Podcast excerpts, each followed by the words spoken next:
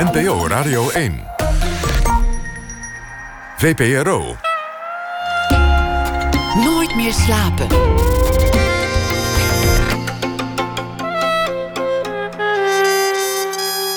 Met Esther Naomi Perquin.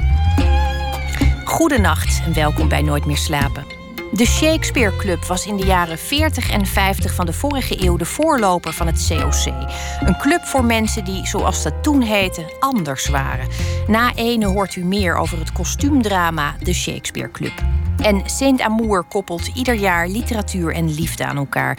Tijdens de 23e editie wordt Herman Brusselmans aan de tand gevoeld door Stella Bergsma. Dichter, schrijver en muzikant. Met haar spelen we straks open kaart. Dat onder meer na het nieuws van 1 uur. Dit uur zit tegenover mij Corine van Egeraat. Zij zal een jaar of acht zijn geweest toen ze in het kleine dorpje in de Braziliaanse jungle waar ze toen woonde een film zag en bedacht: dit kan dus. Je bent op de ene plek, maar maakt deel uit van een andere. Dat besef moet iets in haar wakker hebben geschud. Aanvankelijk wilde ze actrice worden. Ze speelde onder meer in goede tijden, slechte tijden. Maar gaandeweg verschoof die aandacht naar de andere kant van de camera. De grote lof voor haar werk kwam al met Anna Anna. Een film over leven en overleven. In je eigen lijf, je eigen maatschappij, in je eigen land. Dicht op de huid. Indringend oogcontact, maar ook iets wat je beeldgedichten zou kunnen noemen. Een vinger die vraagtekens trekt in het stof. De manier waarop drie vrouwen zich naast elkaar posteren in de metro.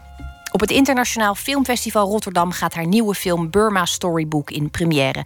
En ook daarin staat de poëzie centraal. Samen met partner Peter Lom, spreek ik zijn naam goed uit? Ja, ja ik zeg meestal Pieter. Pieter. Maar dat komt omdat hij Canadees is. Klinkt ook wel sexy eigenlijk. Pieter Lom.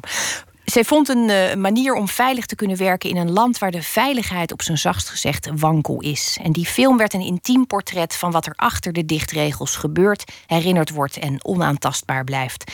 En zo werd die eerste gedachte als kind bij haar opgekomen in die bioscoop in de jungle eigenlijk haar handelsmerk. De zoektocht naar hoe je iets dichterbij kunt brengen als je er ver vanaf staat. En hoe je als filmer en als kijker deel uit kunt maken van levens die je nooit hebt geleefd. Corine van Egeraat. Ja, nou mooi. Wat fijn dat je er bent. Ja. Um, ja, Burma, Myanmar. We gaan die namen even allebei uh, noemen. En dan, en dan is het misschien ook goed om te weten waar dat ongeveer ligt. Ja, het ligt uh, eigenlijk moet je denken boven Thailand. Het grenst aan dus Thailand, China, Bangladesh. Uh, Laos. Ligt, ja, het is echt Zuidoost-Azië. En India. Vijf ja. buurlanden. Ja, klopt. Een klein, wat dat betreft, inge, inge het is niet een heel klein land. Je moet uh, denken, het zijn uh, ongeveer 60 miljoen inwoners. Een land wat uh, groter is dan Frankrijk. Ja, dus, dat is toch nog wel een aanzienlijk land. Ja. ja, zeker voor onze ja, kleine. Met ook alle mogelijke klimaten en, en landschappen. En van bergen tot en met kust, tot en met de grote weilanden. ja, van alles. Je gezicht ligt helemaal op als je het erover hebt. Dat ja. vind ik altijd interessant. Ja. Um, hoe was jouw eerste kennismaking met dit land? Um, ja, we waren eigenlijk al wel een tijdje benieuwd om daar. Dat zijn dus Pieter en ik, hè, want we werken samen. En we waren al een tijdje aan het denken van: God, dat is een land wat nu uh, binnenkort uh, zijn grenzen gaat openen. En het zou heel spannend zijn om daar misschien iets te kunnen gaan doen. Um, en toen werden we um, drie jaar, nou het is nu drieënhalf jaar geleden, werden we uitgenodigd om daar een film die we in Egypte hadden gemaakt te komen laten zien op de allereerste editie van het Mensenrechten Filmfestival. Dat was daar in ieder geval de afgelopen 60 jaar nooit mogelijk geweest. Want, Niet eens denkbaar. Nee, ondenkbaar, want het is uh, natuurlijk altijd zwaar gecensureerd geweest. En, um, en toen zij die eerste sorry, toen zij daar de eerste editie van het festival gingen organiseren, toen werden wij ineens uitgenodigd. Dus uh, ja, dat was voor ons echt zoiets van, nou, wat geweldig, want we wilden daar eigenlijk al graag naartoe. En toen hebben we meteen aangeboden om uh, daar een masterclass te gaan geven aan uh, filmstudenten of aan mensen die dat interessant zouden vinden. Je moet je ook voorstellen dat in zo'n land als Myanmar is geen regulier kunstonderwijs, geen filmacademie, al dat soort dingen. Dus uh, wij zeggen dan meteen, als we naar zo'n soort land gaan, van uh, wil, is er misschien animo voor dat wij daar iets kunnen bijdragen en niet alleen iets uh, komen, komen laten halen. zien, zeg maar, of iets komen halen uiteindelijk. En ehm, dus onze eerste indruk was eigenlijk dat we daar via een plek terechtkwamen die, die daar binnen de samenleving ook heel nieuw was. Een podium om het over mensenrechten te hebben, om, uh, om een dialoog op te starten over wat bijvoorbeeld een democratie betekent. En uh, wat ons dus als eerste en ook het meeste trof, was dat daar ongelooflijk veel animo over was. Er waren echt duizenden mensen. Uh, iedereen was super nieuwsgierig. Heel veel mensen wilden weten wat uh, al die dingen waren waar ze jarenlang eigenlijk niet over hebben kunnen spreken. En wilden die buitenlandse filmmakers allemaal graag zien die uh, eigenlijk uh, nooit zo welkom waren daar in het land. Dus mm, dat was een heel warm onthaal. En wat ons ook heel erg opviel was dat iedereen ja, nieuwsgierig is, maar ook heel slim en, en hele slimme vra vragen ging stellen. En, wat, wat, wat moet ik me daarbij voorstellen? Slimme vragen? Nou, dat er bijvoorbeeld. Uh, we hadden een film gemaakt. Uh, we hebben twee films gemaakt in, uh, in Egypte. Eén was Back to the Square. Die ging over uh, schendingen van mensenrechten nadat de revolutie had plaatsgevonden. En de andere was Anna Anna, waar je het net over had. En dat is uh, een uh, film over vier jonge vrouwen die kunstenaar willen worden. Het gaat eigenlijk meer over vrijheid van creatieve expressie. Maar ook over alle vrijheden die ze graag zouden willen hebben, maar die ze helemaal niet hebben daar. En zij zagen die films en begonnen daar zeg maar echt vragen over te stellen. En die te vergelijken met hun eigen situatie. En dat vond ik heel erg uh, opvallend. Omdat ik dacht van, goh, als je eigenlijk van een heleboel informatie en, uh, en contacten met de buitenwereld verstoken bent geweest. Dan, uh, ja, ik vond eigenlijk opvallend dat, dat, dat daar al meteen wel een hoop slimme vragen over konden worden gesteld. Of dat daar slimme vergelijkingen in werden getrokken. En dat ze die verbanden zo makkelijk legden. Ja, en ook dat uh, we, we bemerkten ook meteen dat er veel mensen waren die zeiden van nou dat wat jullie doen, dat willen wij ook. We willen ook films gaan maken en nu kan het. Dus uh, kom ons helpen. En dat hebben we dus ook gedaan. Dus zo zijn we daar, in eerste instantie zijn we daar beland. Omdat we na die eerste keer door datzelfde Mensenrechten Filmfestival terug werden gevraagd uh, zij vroegen ons: uh, hebben jullie zin om uh, gedurende wat langere tijd, dus dat, dat zou dan op dat moment iets van vijf weken zijn, terug te komen om jonge mensen te helpen om hun eerste mensenrechten korte films te maken? En we hebben daar meteen ja op gezegd. Dus we zaten binnen een paar maanden zaten we daar weer. En toen hadden we ook inmiddels het plan van nou, als we daar naartoe gaan, dan krijgen we zo'n unieke ingang in die wereld daar, dan gaan we waarschijnlijk zelf ook wat maken. En zo is het ook gelopen. Maar goed, je, je kunt natuurlijk als, als filmmaker zien dat iets een prachtig onderwerp is. Ja. Je ziet dat het een, ook een spannende situatie is ja. wat daar gebeurt. Waar veel gaat veranderen. Maar dat is tegelijkertijd een, een enorme beperking. Want, want er is weliswaar sprake van een transitiefase. Maar om nou te zeggen dat je daar overal binnen kunt lopen en alles kunt zeggen, is toch ook nog niet echt het geval. Nee, absoluut niet. En zeker niet voor buitenlanders. Want uh, je kunt daar als, als uh, Burmees kun je daar op het moment best wel redelijk overal bij. Niet bij alles, maar wel voor, bij veel meer dan wij. Uh, en we wisten dat we daarin beperkt zouden zijn. Want uh, we konden bijvoorbeeld ook niet vrijelijk zeggen van we zijn hier om een documentaire te draaien en we gaan uh, het hebben over de mensenrechten situatie. Want dan, dan zou je geen visum krijgen. Dus we hebben daar als cultureel werkers uh, zijn we daar aan de slag gegaan. Um, en we, we zijn toen gaan zoeken naar een ingang om het wel te kunnen hebben over de politieke situatie en over de veranderingen die daar plaatsvinden. En ook, nou ja, wat je al zei, om, om, om een onderwerp te vinden waarbij je dicht op de huid van mensen kunt gaan zitten. En we waren boeken aan het lezen over het land. En wat mij toen heel erg opviel was in ieder boek werd er wel iets gezegd over. En toen ging ik een gedicht schrijven. Of ik schreef een liedje. En die en die had een gedicht geschreven. Dus ik dacht van nou, het is net alsof iedereen hier dichter is.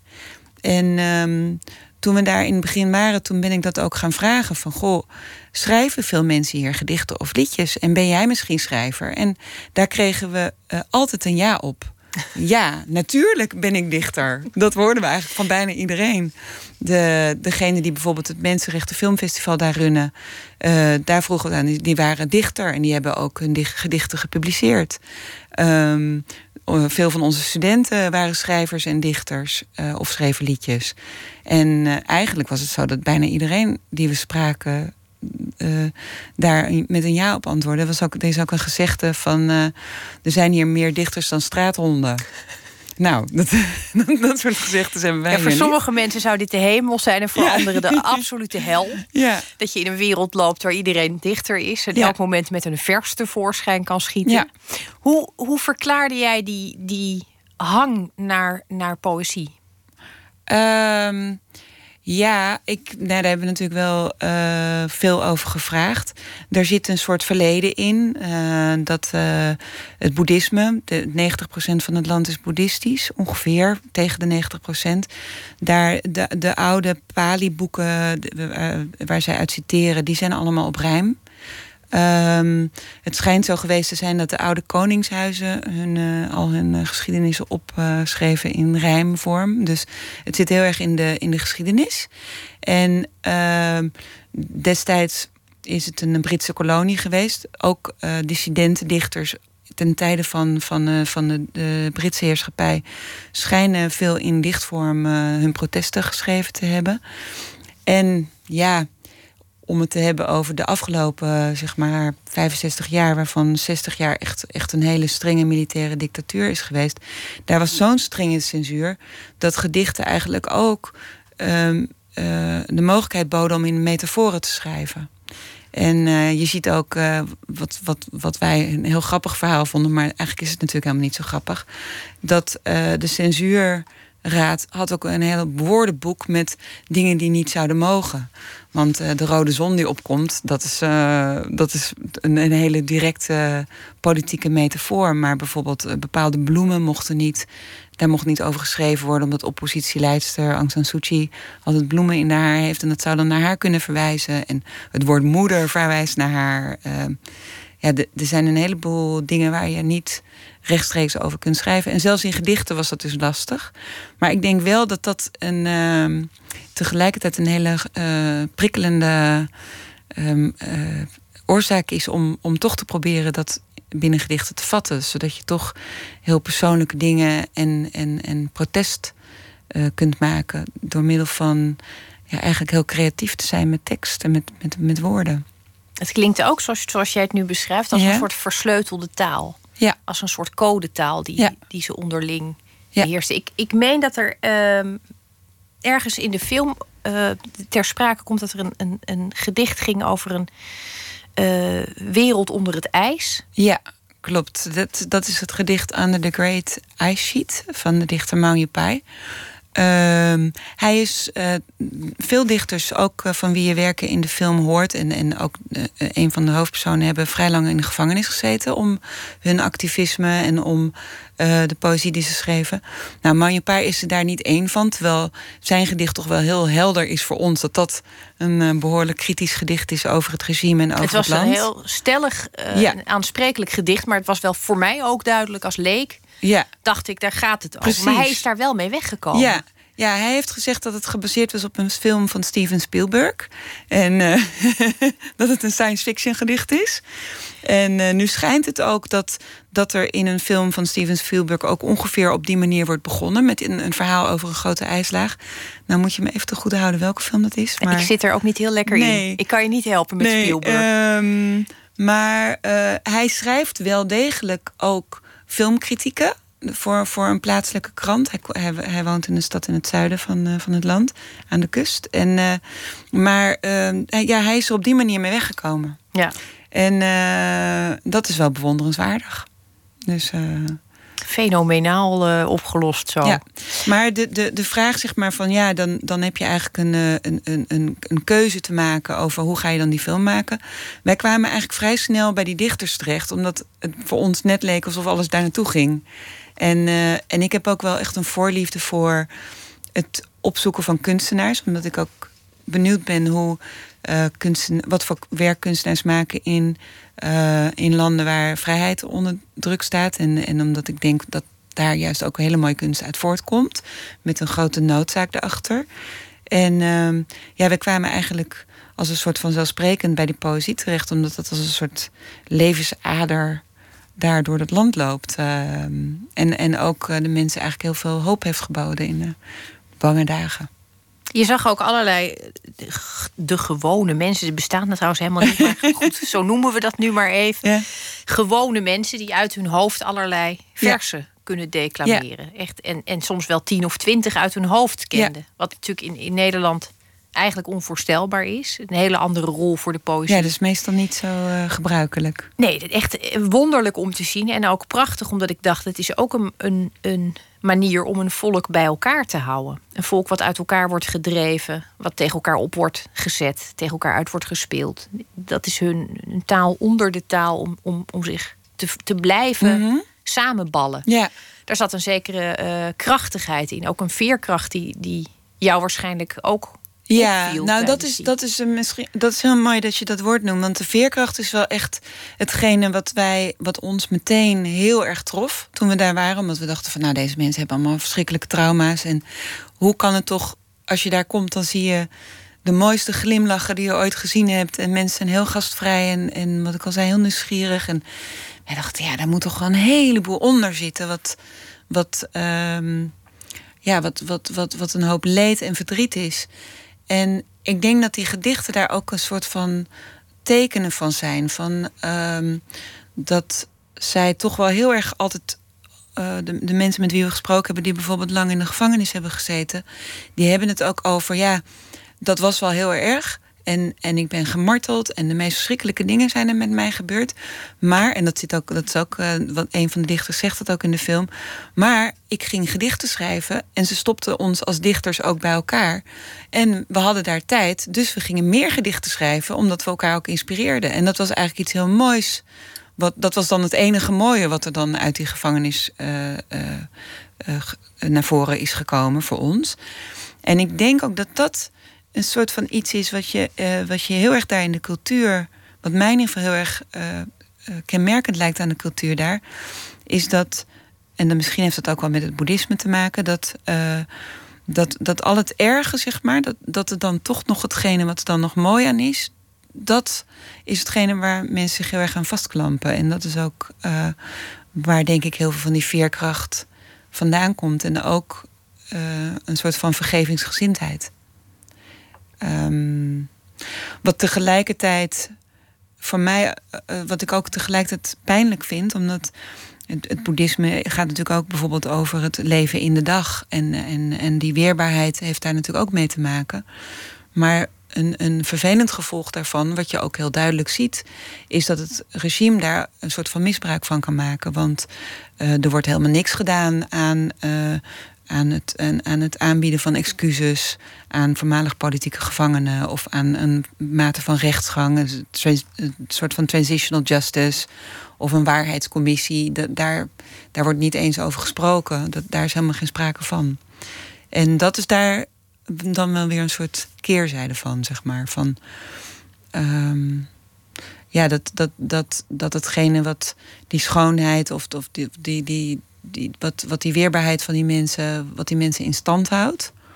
Dat is ook hetgene wat ze weghoudt bij mm, het op de barricades gaan voor uh, gerechtigheid. Ik vond het ook geen, uh, moet ik zeggen, ik vond ze allemaal ontzettend beminnelijk. Ook de, uh, de belangrijkste personage in de film, eigenlijk de, de, de, de, rode draad, dat is de 70-jarige Mang Au Print. Ja. Spreek ik het goed uit? Ja hoor, prima. Um, hele beroemde dissidente dichter daar. Ja. Ja, is de bekendste grootheid. Ja, de bekendste dissidente dichter die nu nog leeft, zeg maar. En ook hij is ongelooflijk beminnelijk eigenlijk. Ja. Ik vond zijn vrouw ook prachtig. Die, ja. die, hij, hij beschrijft dat hij op, op, op gezette tijden is vastgezet. In totaal denk ik 14 jaar volgens mij vastgezeten. En zijn vrouw zegt op een gegeven moment... dat vond ik echt een hele aangrijpende scène. Ze kwamen hem halen en ze brachten hem terug en je wist nooit wanneer dat gebeurde. En dan, dan was hij er gewoon. Ja. En hij was ook gewoon weg. Er zat een soort berusting in. En dat, ik zag dat bij hem zelfs ook. Dat, ja. dat, dan verwacht je een dissidente dichter. Dat is dan een, een schreeuw lelijk of ja. een, niks. Nee, nee, dat, dat, dat, uh, dat, dat is, dat is die. Er zijn wel dichters die misschien dat wat meer hebben hoor. Die, die, maar die, die zijn dan eerst polit, politiek en het tweede is, je bent dichter. En het, je ziet ook, er is een soort, uh, ja, een soort uh, intellectuele gezelschap. waarin, de, waarin de meest gerenommeerde dichters van het land elkaar treffen, zeg maar. En die mensen zeggen ook allemaal van ja, we zijn misschien wel politiek, maar je mag nooit ons politiek dichters noemen. Of wat wij ook aan hun vroegen natuurlijk, bepaalde dingen van nou, als we jullie filmen, wat mogen we dan wel en niet? Of hoe, hoe wil je dat we dat benaderen? En zij hadden allemaal zoiets van ja, wij willen wel aan je film meedoen, maar dan moet je wel die mensen die dan als eerste eigenlijk activist zijn of politiek politiek geëngageerd. Daar willen wij dan eigenlijk niet mee geassocieerd worden. Dus daar zit nogal een groot verschil in. Dus dit, de, de mensen met wie wij eigenlijk zeggen filmen zijn toch als eerste kunstenaar. En als tweede uh, dat, dat meer op de barricades. Dus dat zit ook in zijn gedichten op die manier. Um, ja, de beminnelijkheid. Uh, toen, toen wij hadden bedacht van nou, we willen deze film gaan maken aan de hand van poëzie toen hadden wij daarna natuurlijk meteen zoiets van ja, ga daar maar eens aan staan om een film te gaan maken met poëzie. Dat is een beetje uh, ambitieus en niet pretentieus. En uh, we hadden zoiets van hoe gaan we dat doen? En toen zei uh, een van de mensen die, die dus dat filmfestival daar leidt, die zei van ik ga jullie voorstellen aan, aan, aan deze man, deze hele bijzondere man, onze oudste dissidente dichter. En uh, wij, uh, wij zijn naar de plek gegaan waar hij woonde. Dat is Patijn. Dat is een, uh, ja, eigenlijk een klein havenstadje aan, aan, een grote rivier daar, midden in de jungle. En het moment dat wij hem de hand schudden, toen keek hij ons echt ook zo aan met die, weet je, hij heeft echt zo'n hele mooie ogen en die lachen, maar waar je ook wel een heleboel verdriet achter ziet. En, en wij hadden eigenlijk meteen zoiets van, nou, dit is uh, volgens mij een hele mooie man om, om een hele tijd mee door te gaan brengen. En, uh, en hij keek ons aan en uh, een van de eerste dingen die hij tegen ons zei van, was van laten we samen een lang gedicht gaan maken. Hij had, want wij vroegen van, goh, we zijn een film aan het maken. En hij had meteen zoiets van, nou, dat gaan we dan samen doen. dus dat is ja, wij, wij zaten s'avonds zaten we erover te praten. En we hadden zoiets van, nou, volgens mij gaan we gewoon de film met hem maken. En, uh, en hij is ook daardoor, daarna is hij ook de hoofdpersoon geworden. Uh, en dat kwam ook omdat hij heeft ons ongelofelijke toegang geboden. We mochten daar op ieder moment van de dag mochten we daar filmen. Uh, je mag in, in Myanmar nog steeds niet bij mensen thuis slapen. Dat is uh, tijdens het uh, dictatoriale regime is dat uh, verboden geworden. Zelfs familie mag niet bij elkaar logeren. Je moet daar toestemming voor vragen. En zeker buitenlanders mogen nooit bij een Burmees logeren. Dus als dat wel had gemogen, hadden we daar dag en nacht gezeten. Maar dat, dat, dat kon dan helaas niet. Nee, je, je kan ook op geen enkele manier doorgaan voor een voor een native. Nee. Met je, met je, met je blonde lokken. Nee, en uh, Pieter is 2 meter drie, dus uh, daar kunnen twee weer mee in qua lengte. Dus dat, uh, dat zou niet kunnen. Maar ehm, ja, we zijn, we zijn eigenlijk vanaf de eerste dag dat we met hem gingen filmen, waren we een soort van verliefd op hem en zijn vrouw. En ze hebben ons ja, overal toegelaten. En voor, en voor daar, het is een echt toch wel heel bewaakte uh, façade waar mensen vaak achter zitten. Dus achter die mooie glimlach en die gastvrijheid. Daarna zit er een hele grote beschermlaag. En mensen zijn helemaal niet zo open en, en, uh, en, en, toegankelijk uh, doorgaans. Maar ja, daar hebben we dan toch wel heel erg mee getroffen. Want dichters zijn ehm, toch met name omdat we met hun uh, vrij lang om zijn gegaan en, en veel gesprekken hebben gehad, waren toch wel over het algemeen naar ons toe heel erg open. En met name Maun Punt en zijn vrouw. Ja. Dichters zijn gewoon echt ontzettend leuke mensen. Ja. Uiteindelijk, ja. En daar weet je alles van. We, we gaan straks uh, verder praten. We gaan uh, even luisteren naar, een, naar muziek van Amos Lee, een singer-songwriter uit Philadelphia. En die maakt soulvolle folknummers. Ja, ik krijg het woord folk nooit echt lekker eruit. Uh, van zijn laatste album Spirit gaan we draaien. Wait Up For Me.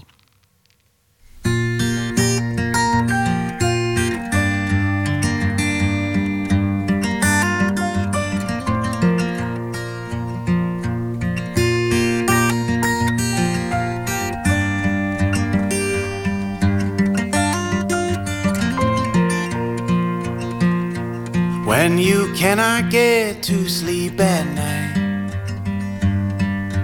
taunted by that new daylight. When you just can't sleep before the morn, and you do not feel reborn. Wait up for me. Wait up for. I'll be coming home, so you don't have to be alone.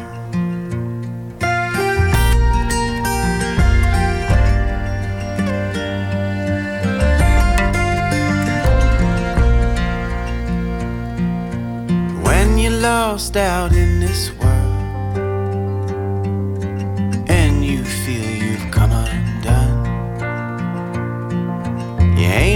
nobody's little girl, you ain't nobody's sacred son.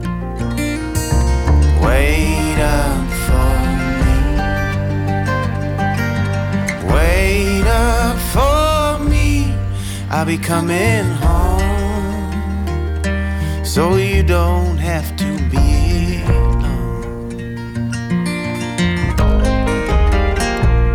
Well, I'm a ragged like you. I might not show it, but I feel it inside. Well, I'm ragged too, lost and blue, feeling like a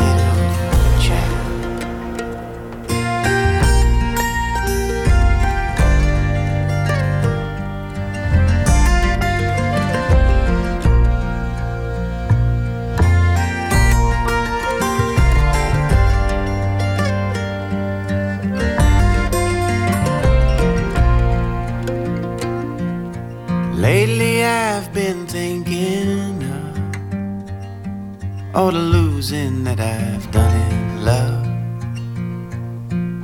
The wind she steals my sweet caress. Please fill me in your emptiness. Wait up for me. Wait up for me. I'll be coming home. So you don't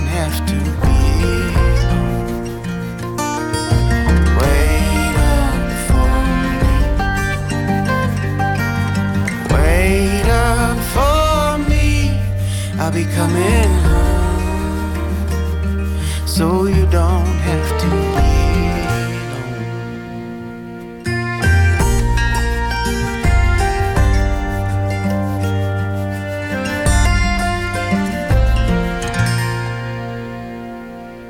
De Amerikaanse singer-songwriter Amos Lee was dat met Wait Up For Me. En tegenover mij zit nog steeds Corine van Egeraat... van wie op het Internationaal Filmfestival Rotterdam... de film Burma Storybook in première gaat.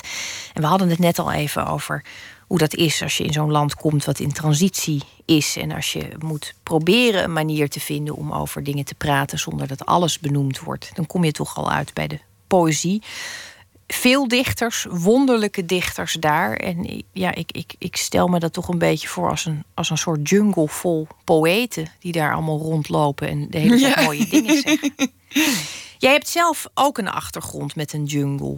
Ehm, ik beschreef dat net al even. Je hebt als meisje in Brazilië gewoond. Ja, klopt. Hoe kwam je daar eh, Mijn terecht? vader ging daar werken. Mijn vader ging werken in het Amazonegebied. En ehm, daardoor eh, ja, zijn wij daar naartoe verhuisd toen ik acht was. En ik heb een zusje van, die was toen drie. Dus eh, we zijn daar met, eh, als twee blonde meisjes tussen de Brazilianen in de jungle beland. En ehm, het was echt op een afgelegen plek. Dus er was ook geen internationale school. Dus we gingen gewoon naar een Braziliaanse school. En, Goed voor je taal. ja, we woonden in een klein dorpje. En daar was, eh, ja, het was gewoon voor ons heel erg leuk. We woonden met, eh, er woonden best wel veel kinderen, dus we konden daar lekker eh, veel buiten spelen. En er was een bioscoopje in het dorp en daar gingen we één keer in de week in het weekend altijd naartoe. Die was één dag in de week open ook. Dus En, en, en die ervaring zoals ik die net even schetste, wat ik dan toch voornamelijk uit mijn eigen duim zuig, want ik stel me dat dan voor, maar dat kan Ja. heel anders zijn geweest. Maar dat, dat, dat dat moment dat je in zo'n bioscoop zit en een film ziet eh, als kind, terwijl je dus weet dat je in een afgelegen dorpje in de jungle je bevindt. Ja, Werd je dan zo meegezogen ja door wat je zag? enorm. Ja, enorm. Dat was ook echt zoals je het benoemde. Daarom, daarom vond ik dat ook heel mooi om te horen. Bof ik even. Ja, nou ja, het was, het was bijvoorbeeld, eh, ik kan me herinneren, er was op een gegeven moment een soort natuurfilm met allemaal ijs. En eh, nee, ik was altijd heel erg gek op eh, films over honden en de natuur. En, dus en dit, dit ging over een, een hond op de Noordpool. En ehm, ik kan me herinneren dat ik het dan ook echt koud kreeg. En eh, al die dingen die. Ja, dat was gewoon. Ik ging dan helemaal in zo'n film. En dan was die afgelopen. En dan liepen we naar buiten. En dan was het echt zo'n. Er was natuurlijk ook een airconditioning aan in de bioscoop. Maar ehm, dan liepen we naar buiten. En dan, eh, dan, dan was je in één keer weer in de jungle. En dan. dat, dat duurde bij mij dan echt wel een paar uur. Voordat ik daar weer een soort van uit kon stappen. Uit zo'n ervaring. eh. En ik heb, dat, eh, ik heb dat denk ik altijd al gehad. Ik had het ook met televisie kijken. Of ik was echt een soort autist. Als ik ergens naar zat te kijken, dan kon je mij bijna niet eh, eh, onderbreken, zeg maar. Ik was altijd heel erg eh, gericht op beeld en eh, verhalen kijken. En boeken ook trouwens. Als ik boeken zat te lezen, dan was ik er helemaal in. En ja, dat, da- en da- daar zit, da- daar is, ja, dat is bij mij denk ik heel erg blijven hangen. Van een soort droomwereld of een magie. Die, die er in de werkelijkheid zeg maar niet is. En die je, die, die je kan oproepen en die je ook kan, kan vormgeven.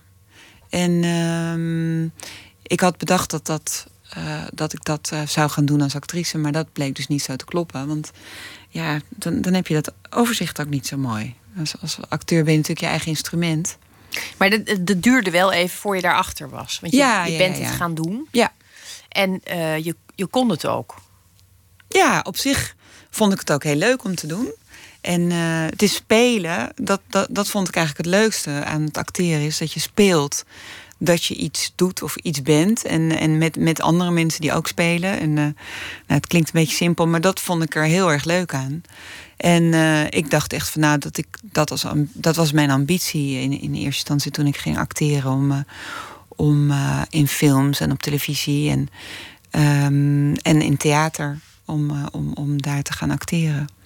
Het grappige was wel dat ik in, omdat ik in Brazilië heb gewoond, daar waren soaps ongelooflijk populair. Eh, Brazilië is echt een soapland bij uitstek. Je had daar ieder uur van de dag begon er een andere soap. En eh, dus ik was ook echt helemaal soapverslaafd. Dus ik dacht ook van, nou, als er ooit in Nederland een soap op televisie komt, dan wil ik daarin spelen. Nou, dat was goede tijden, slechte tijden. Dus dat. Ik kan eh, me nog herinneren dat ik toen dat begon. Ja, Ik, welk jaar is het ook weer begonnen? ik heb geen tijden. idee. Ik zat er niet meteen in het begin in ook hoor. Nee, maar, dat, eh, eh, dat heeft even. Volgens mij was het in. Nou, ik, eh, god, ja, het is jammer dat we geen, geen, geen inbelprogramma zijn. Dit zijn Begin nou, jaren er zitten nu 90? duizenden mensen die, die een ja, jaartal zich aan te ons te irriteren nu. Ontzettend jammer. Ehm, nou ja, ik, ik zat denk ik toen eh, nog in de, in de laatste fase van de lagere school of zo. En ik woonde in Zeeland, dus het kwam heel laat bij ons. Oké. We hadden dan één eh, juf op school, die had een satelliet. En die kon dan RTL 4. Dat was een soort, nou dat wisten wij niet, kwam van een andere planeet Oh, voor ons gevoel. Die kon dat ontvangen. Ja? En toen werd er dus op een gegeven moment aangekondigd dat Nederland een soapserie zou krijgen. Nou, dat, dat vonden we allemaal heel exotisch Ja, in precies. Zeeland. Nou, vonden Ja. wij veel Ja. dingen hoor, best exotisch. Ehm, maar kun jij, kun jij je die, die beginfase dan ook niet herinneren? Die, die eerste uitzendingen? Want het was, er was toch nogal wat dat het in Nederland Ja, kwam. ik heb er toen wel naar gekeken, maar ik weet niet meer precies wanneer dat was. Vond je het gelijk goed? Eh, nee, dat dan weer niet. nee, het, het was. eh, nee, het is niet hoogstaand drama of zo. eh, maar dat was het in Brazilië natuurlijk ook helemaal niet. En dat wist ik ook wel. Maar wat was het grote verschil? Want ik, ik heb geen enkel beeld bij Braziliaanse soaps. Oh, nou, er zijn hier in Nederland eigenlijk ook wel Braziliaanse soaps uitgezonden. Maar dat is misschien, want wij schelen wel veel in leeftijd. Dat is misschien eh, dan te lang geleden voor jou. Volgens de, wat, wat het, het grote verschil is met Braziliaanse soaps, die zijn meestal eindig. Dus die lopen over wel een lange periode, maar niet oeverloos door, zoals in Amerika of hier met goede tijden, slechte tijden. En ze hebben vaak een sociaal eh, politiek onderwerp. Dus bijvoorbeeld eh, draagmoederschap of ja, er zijn, er zijn allerlei. eh, of, of bijvoorbeeld slavernij, weet je wel. Er waren, er waren ook, toen ik daar woonde, waren, was er een hele bekende soap die ging over een, over een eh, slavin. En dan werd er een soort van. Dat was dan tegelijkertijd een soort geschiedenisles overgoten met een soort melodramatische saus. En, eh, dat, eh, en dat was, ja, daar, daar kijken ontzettend veel mensen naar daar. En dat vond ik altijd wel heel erg leuk. Toen was ik natuurlijk ook heel jong. Ik was twaalf toen ik terugkwam. Ehm, en hier, nee, het was niet meteen heel goed, maar het was voor mij heel nostalgisch. En alles wat met Brazilië te maken had, was voor mij. eh, dat is toch, het is nog steeds in mijn hoofd en in mijn hart mijn tweede land. En eh, dus ik had. Spreek je nog Portugees? Ja, ja. Wat fijn. Ja, ja, dat is omdat ik niet naar een internationale school ben gegaan. Dus dat is eh, het voordeel daarvan. Ehm, ja, dus ik, ik, ik heb toen. eh, Ik had als een soort van. Oké, op mijn eh, bucketlist, zeg maar, stond. Ik wil een keer in een soap spelen. Dus dat heb ik gedaan. Vond ik ook heel leuk. Ik vond het ook best wel zwaar. Want het is natuurlijk ontzettend veel eh, hard doorwerken. En vijf dagen in de week. vijf, ja, vijf afleveringen in de week opnemen. En daar heb ik ook best wel wat van geleerd. Ik vond het heel leuk om te doen, maar het was niet iets van mij geweest om dat te blijven doen. Het is een droom en die is waargemaakt en eh, daarna ga je weer verder. Ik, mag, mag ik me één hele kinderachtige vraag Ja, stellen? tuurlijk. Had je ook veel zoenscènes? Ja, enorm. Ja, het was echt. de- ik had enorm veel zoenscènes. En, en wa- was er dan ook wel eens een zoenscène die je niet heel erg hoefde te spelen? Eh, nee. Je moest ze echt allemaal... Je stond echt allemaal te acteren. Ja. Nee, ik heb nooit. Ik heb nooit. eh, Kijk, ik kan me voor. Met, met een soap. Het gaat ook allemaal op zo'n hoog tempo. Het is allemaal ook heel erg professioneel, moet je je voorstellen. Je zit in zo'n studio en je hebt ik weet niet hoeveel mensen om je heen en drie camera's. En het is hard doorwerken en het is af en toe ook wel gezellig. Maar ehm, het is niet ehm, zo ja, het gaat eigenlijk allemaal zo snel, die opnames. Dus een zoenscène of een vrijscène is eigenlijk heel technisch. En het is echt eh, tong binnenboord en monden op elkaar. En, eh, althans voor mij. Ik weet niet of er een heleboel mensen zijn die dat anders doen. Maar, ehm, maar als je bijvoorbeeld een keer... eh, ja, je ziet wel eens met, met, met filmscènes... of, of met, met, met, met wat serieuzer drama... Ja, dan, dan, dan is dat misschien ook wat toepasselijker... omdat wat echter te doen of te maken. En dan kan ik me ook voorstellen dat je daar. Ja, dat, dat, maar dan, dan denk ik dat je daar ook veel langer voor repeteert en veel meer echt afspraken over maakt. Ehm, maar ik, ja, nee, ik niet. Het lijkt me altijd verstandig om, om goede afspraken te maken... voordat je met iemand allerlei tongwerk moet gaan verrichten. Ja, of wat voor vrijzinnen dan ook natuurlijk. Of Eh, eigenlijk over maar binnen soaps blijft het natuurlijk allemaal nogal behoorlijk braaf ook, hè? Ja, de Nederlandse soaps zijn over het algemeen. Ja. Daarom had ik eigenlijk nog een beetje het idee... misschien gaat het in andere landen toch gaat het er veel heftiger aan toe. Maar dat, Nee, in Brazilië is- grenzen aan het genre. Ja, het ziet er allemaal nog veel. Het ziet er wel veel meer sexy uit. Ehm, maar het is, het is in principe natuurlijk eigenlijk vrij conservatief wat er gebeurt. wanneer begon bij jou die, die, die kanteling van, eh, van de ene kant van de camera naar de andere kant?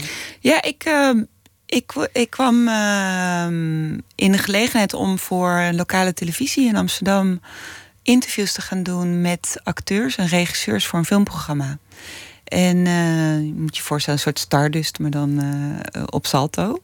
En, eh, dat Salto was de, was, was, de was, toen de, ja, was toen de lokale zender in Amsterdam. En dat vond ik heel leuk. Dus ik dacht, oh, laat me dat eens proberen. En ik, ik deed het eerste interview wat ik deed, had ik voorbereid. En, eh, en ik had, wel, het, het, ging over een documentaire van Sonja Herman Dols. Ehm, destijds, Lagrimas Negras. Weet ik nog heel goed. En ehm, ik, ik had dat voorbereid en we moesten dat eh, gaan editen. Dus ik had het interview met haar gedaan, vond ik hartstikke leuk. En ik had die film een paar keer bekeken. En toen zaten we in de editruimte. en het was nog op Umatic. Dus je moest zeg maar alles eh, lineair monteren. Dus dat betekent dat je alles moest uitzoeken... en dan ook in één keer goed achter elkaar zetten. Wat, wat, wat je nu helemaal niet meer kan bedenken. En ik vond dat geweldig. Ik had echt zoiets toen ik in die eh, montageruimte zat van... nou, dit is leuk. Ik had, ik had het, he- het was net alsof het helemaal op zijn plek viel. Dus op dat moment heb ik besloten dat ik dat veel meer wilde gaan doen. Ik heb uh, gelijk me ingeschreven voor uh, de Rietveld Academie toen. En voor een, uh, het, het, meedoen aan een jaar lang een documentaire regieworkshop. die via het ITVA wordt gehouden, het Documentaire Festival in Amsterdam. Nou, ik zat nog in de voorgesprekken voor Rietveld en toen werd ik aangenomen bij de ITVA voor die workshop. Dus toen ben ik dat gaan doen. En sindsdien ben ik documentaires gaan maken. Dus het, is, het was in één keer alsof ik, ja, gewoon het, het. Je hebt het allemaal veel meer in de hand. Ik deed met theater ook wel eens uh, dingen met bevriende acteurs. En we hebben ook wel eens een theatergezelschapje opgezet. En dan gingen we zelf toneelstukken maken. En die gingen we dan ook opvoeren. En dat was allemaal heel kleinschalig. Wel professioneel, maar echt in het, uh, nou ja, in het randcircuit, zeg maar, in Amsterdam. En toen vond ik het ook al heel leuk om, om toneelstukken samen te stellen. En dat is eigenlijk ook al montage. En, en, en, en om te regisseren. Maar dat, dat viel eigenlijk heel erg van. Het was heel organisch. En toen heb ik eigenlijk meteen uh, gezegd van nou, ik ga niet meer spelen. Ik ga vanaf nu uh, regisseren en, en produceren. Dan komt het moment dat je uh, vroeg of laat met een eerste eigen product ja. aan moet komen. Dat ging over Tarzan. Ja, ja, dat was mijn toenmalige partner. Die was ook acteur, Edward Koldewijn. En die, die, had, uh, die had al een paar keer tegen mij gezegd: Ja, ik, uh, ik wil ooit een keer een voorstelling maken over Tarzan. En ik had echt zoiets van: ja, komt, wat, waarom? Dat begreep ik gewoon niet. Waarom, ik had echt zoiets, waarom wil je als volwassen man uh, Tarzan spelen? En, en, en hij had daar wel wat antwoorden op, maar ook weer niet helemaal. En toen heb ik gezegd van, weet je wat? Ik ben eigenlijk aan het zoeken naar een onderwerp voor een film. Waarom gaan we er niet een film over maken dat, uh, dat jij Tarzan gaat worden? En dan, uh, want hij wilde, hij, had, hij liep al met plannen rond om daar een toneelvoorstelling over te maken. En uh, ja, we hadden in één keer zoiets van, oh, dat is eigenlijk heel leuk. Dan kunnen we dat een beetje in elkaar laten aansluiten. En het was voor mij bekend terrein, want het was theater. Het was mijn eigen, mijn eigen partner. En, uh, en ik had zoiets van, dan, dat is ook leuk, want uh, door het persoonlijk te houden, ook voor mezelf. Kijk, met acteren doe je natuurlijk ook altijd alles met jezelf, zeg maar, of vanuit jezelf. Dus ik dacht, nou, daardoor is die stap dan een soort van logisch of niet zo groot, om dan uh, toch vanuit mijn eigen beleving een film te gaan opbouwen. En dat is de eerste film geworden. En die ging toen, ja, die, die, uh, dat, dat was meteen eigenlijk vrij uh, succesvol. Dus dat was een heel goed begin. Het was een hele leuke, grappige film. Ja, er werd over gezegd dat het, uh, dat het uh, jong en fris was. En ja. soms zoekend. Wat zijn nou het laatste? Jong en fris en soms zoekend. Maar ook ja. schreef een van die mensen destijds innemend. Zo ontzettend een innemende film. En dat vond ik, een, vond ik een heel mooi woord. Want als je daarmee je eerste product neerzet en er wordt innemend over gezegd, dat betekent dat, dat, er, dat er iets in je zit, dat mensen zien dat er iets in je zit. Ik vind trouwens ook, uh, moet ik even zeggen, dat een man die een verlangen heeft om Tarzan te worden, wel vraagt om een film. Ja. Alle begrip dat je dat even grondig hebt uh, aangepakt. Even grondig hebt onderzocht. Nou ja, ja het is misschien, dacht ik, uh, er zit ook weer iets in van wat jou fascineert in, in mensen, wat ook in je latere werk steeds terugkomt. Ja, het verlangen om meer te zijn dan je bent. Ja, dat denk ik wel. Ik denk dat dat eigenlijk in iedere film die ik tot nu toe gemaakt heb, zit dat. Er zit iets in. Er, zit, er zat zeker in, mijn, in de paar eerste films die ik gemaakt heb, zat, zat altijd iets in over jongensdromen. Dat, dat bleef maar terugkomen. Dat ik echt dacht: hoe kom ik erin en hoe kom ik er ook weer uit? Maar, um, maar het gaat zeker altijd over iets worden wat je eigenlijk niet bent, of iets verwezenlijken. Of, uh, dat, ja, dat klopt. En dat, en dat, dat heeft. Nou ja, en, en Edward was toen natuurlijk acteur. En, uh, en dat is nu ja, daarna, de, de, laatste twee films gaan ook weer over kunstenaars. En uh, ik denk wel dat ik daar steeds wel ook wel weer tegen aanschuur, omdat ik me daar ook wel veel bij kan voorstellen. En, uh, en omdat die mensen ook bijdragen aan de wereld een beetje mooier maken dan die is. En dat is iets wat, wat mij ook altijd heel erg aanspreekt. Het is ook heel grappig dat je jezelf dus blijkbaar niet tot hun soort rekent. Want je zegt steeds kunstenaars en die mensen. Ja. En je, je, kijkt dan even, je ogen gaan dan even opzij alsof, alsof ze ergens anders bevinden. Ja. Je was niet inmiddels tot de ontdekking gekomen dat je erbij zit ook. Als filmmaker. jawel, dat weet ik wel. Ja. Alleen ik maak geen films over filmmakers. En dat vind ik toch wel. Dat, dat kan ik me voorstellen dat dat misschien wel een keertje gaat komen. Maar het is toch net weer een andere discipline. Dus ik zie mezelf wel als kunstenaar. Maar uh, ja, als, film, als filmmakend uh, kunstenaar. En dat vind ik toch. Dat is toch. Uh, ja, ik heb, ik heb daar. Ik heb dan. Ik vind het heel leuk om dan ook. Uh, met, met, met films mensen die op een ander gebied kunstenaar zijn, om dat te kunnen gaan onderzoeken. Of samen te gaan onderzoeken. Dat vind ik heel leuk. Had jij een, een idee toen je begon wat voor soort filmmaker je wilde zijn? Had je überhaupt een beeld van wat er mogelijk is? Je hebt natuurlijk filmmakers die, die, die, die gewoon wat commerciëler zijn. Je hebt ja. filmmakers die echt. Nou ja, ik noem dat wel eens van die documentaires waarin iedereen de hele tijd nat is. Dus regent het weer of dan valt iemand weer in het water. En iedereen zegt, ja, dat kan ik me herinneren. Dat ik, als ik dan moeilijke documentaires ja. moest kijken met iemand. Het waren altijd van die, van die sombere films waarin iedereen heet het nat weer. Dus dat is een beetje mijn beeld van okay. extreem experimenteel, hermetisch-achtige toestanden. Um, nou, jij kunt die rijkwijde waarschijnlijk veel beter overzien dan ik. Maar, maar had je een idee welke kant je op wilde, ja, plan? Nou, ik denk dat ik, dat ik meteen wel wist van... goh, ik kom uit die, uh, uit die acteurshoek... En, en ook eh, wat ik geleerd heb bij theater. Dat vond ik leuk. Dat je dingen gewoon door elkaar kunt gooien... en, en kunt monteren op onverwachte manieren. En dus ik denk dat in, in de, de, de soort van speeltuin die het theater is... Die, heb ik, die wilde ik meteen al wel meenemen. Dus ik had echt zoiets van, nou... het het de documentaire discipline, dat sprak me aan omdat het over serieuze onderwerpen gaat. En omdat ik me ook nog wel eens druk wil maken over de wereld en idealistisch ben. En, uh, nou, dus ik had wel zoiets van, nou, het mag wel gaan over grote onderwerpen en over, over iets wat ik wil zeggen. Maar tegelijkertijd wil ik ook dat het mooi is, dat ik mijn creativiteit erin kwijt kan. Dat ik uh, met goede andere uh, kunstenaars kan werken. Ik, ik, ik hecht heel veel waarde aan uh, goed geluidsontwerp of, of mooie muziek. Ik wil graag met componisten werken. En dus dat, dat stond me misschien allemaal al meteen wel voor ogen. En dat, eh, dat heb ik eigenlijk ook niet meer losgelaten. En dat heb ik denk ik ook vanaf de eerste film wel gedaan. En ik, nou ja, ik hoop ook dat er een beetje humor in kan. En uh, nou, een soort, ja, speelsheid.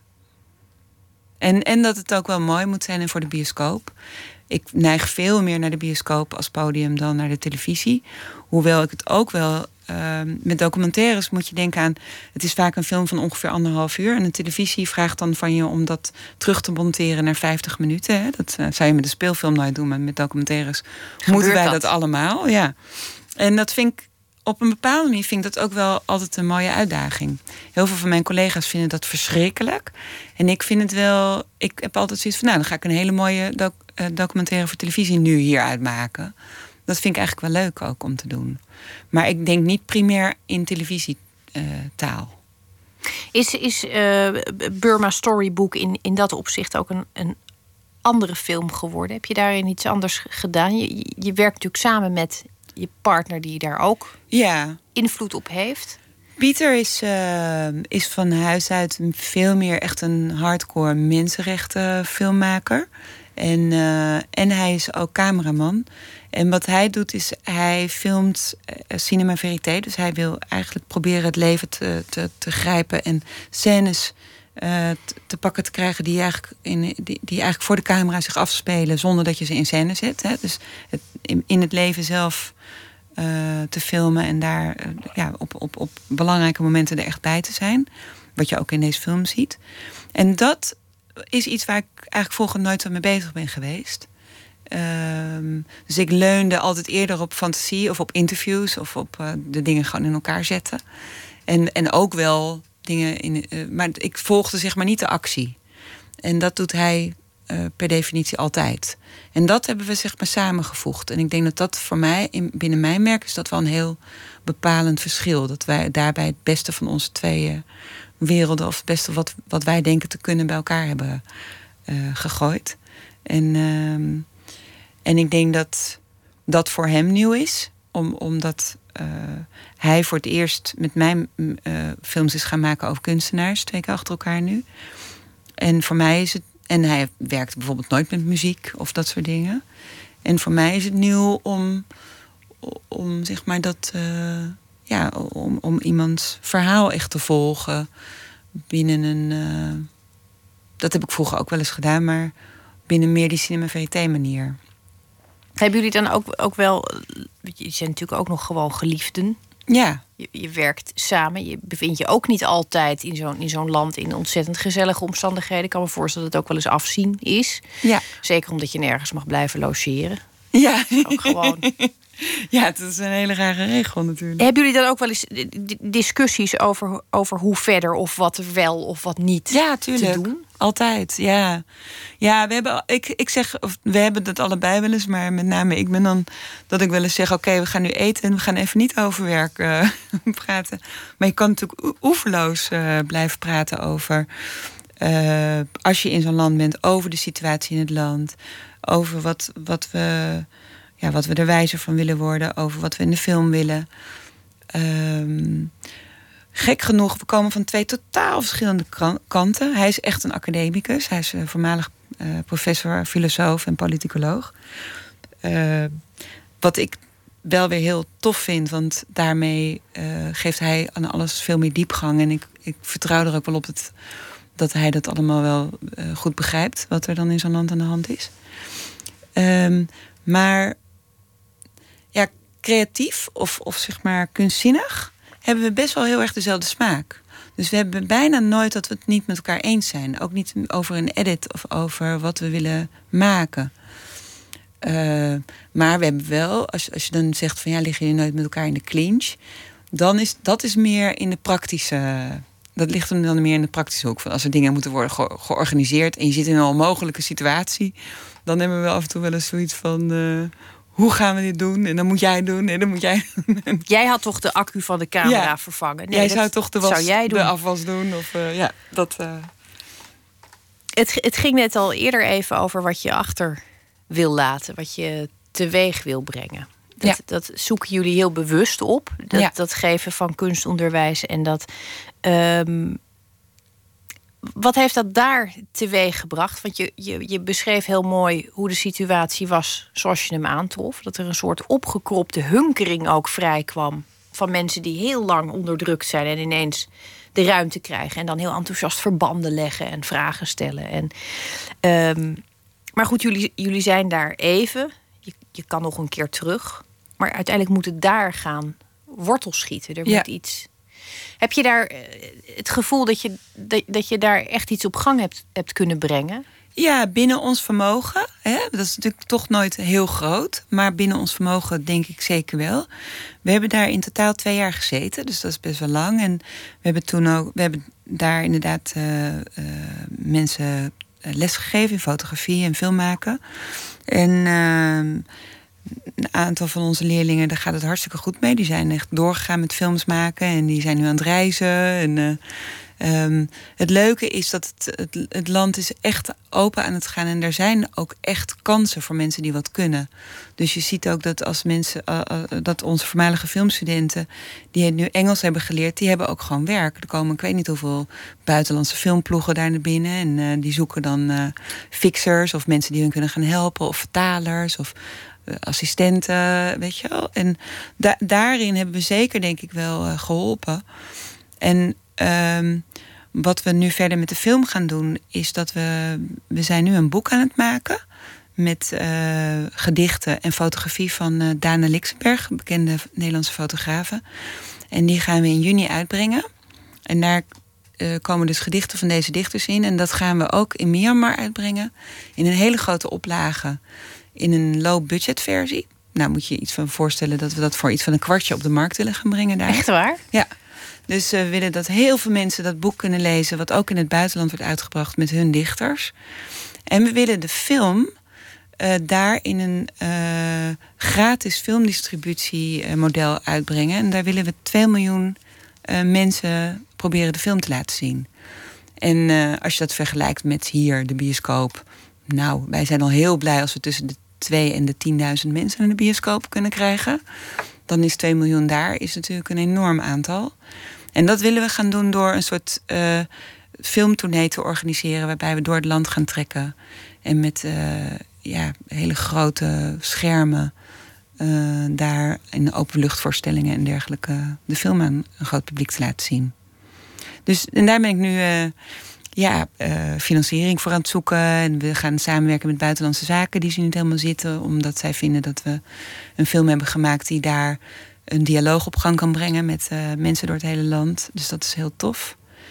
En uh, we willen daar de dichters ook in mee gaan nemen.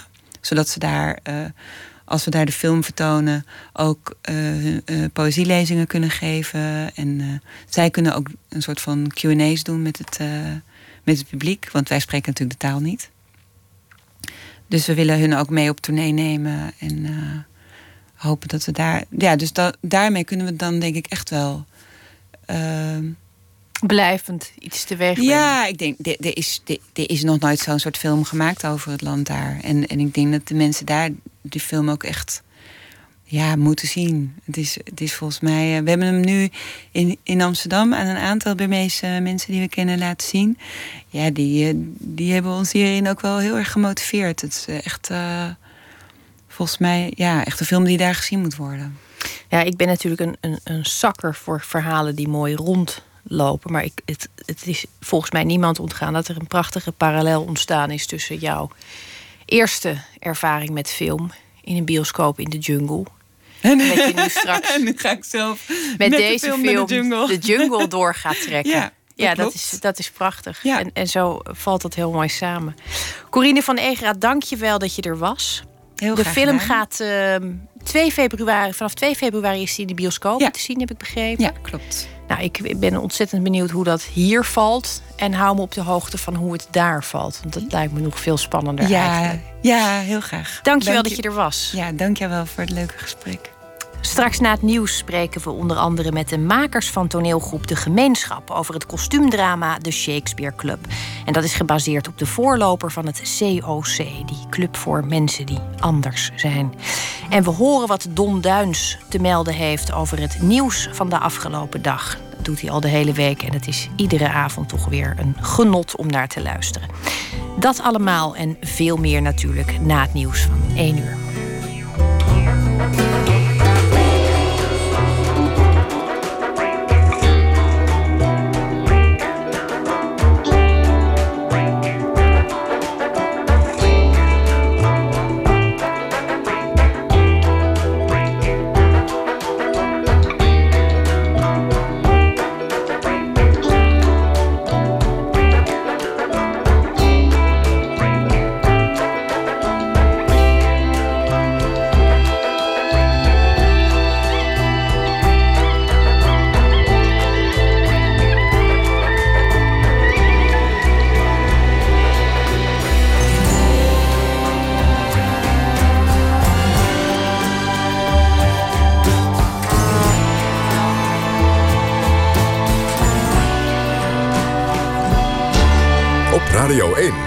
Nieuws van alle kanten.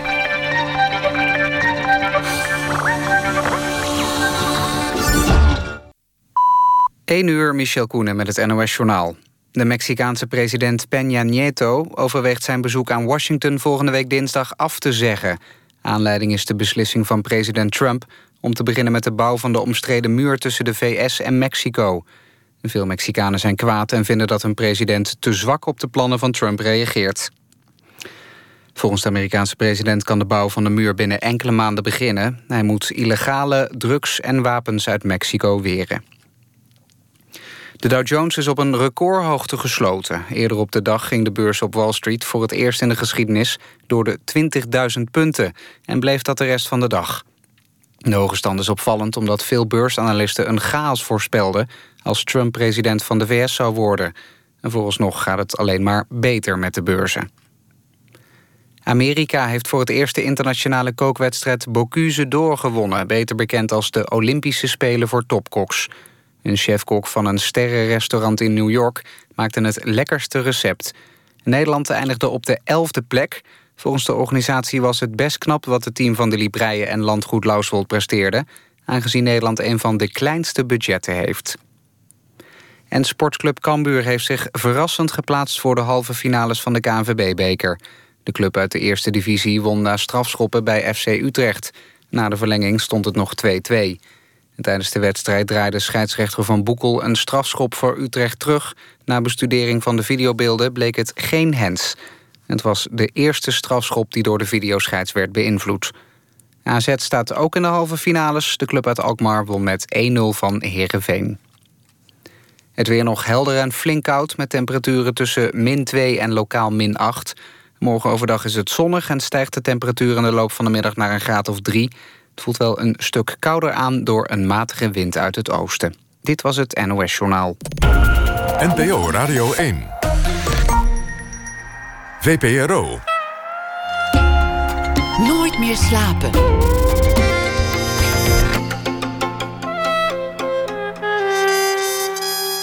Met Esther Naomi Perquin.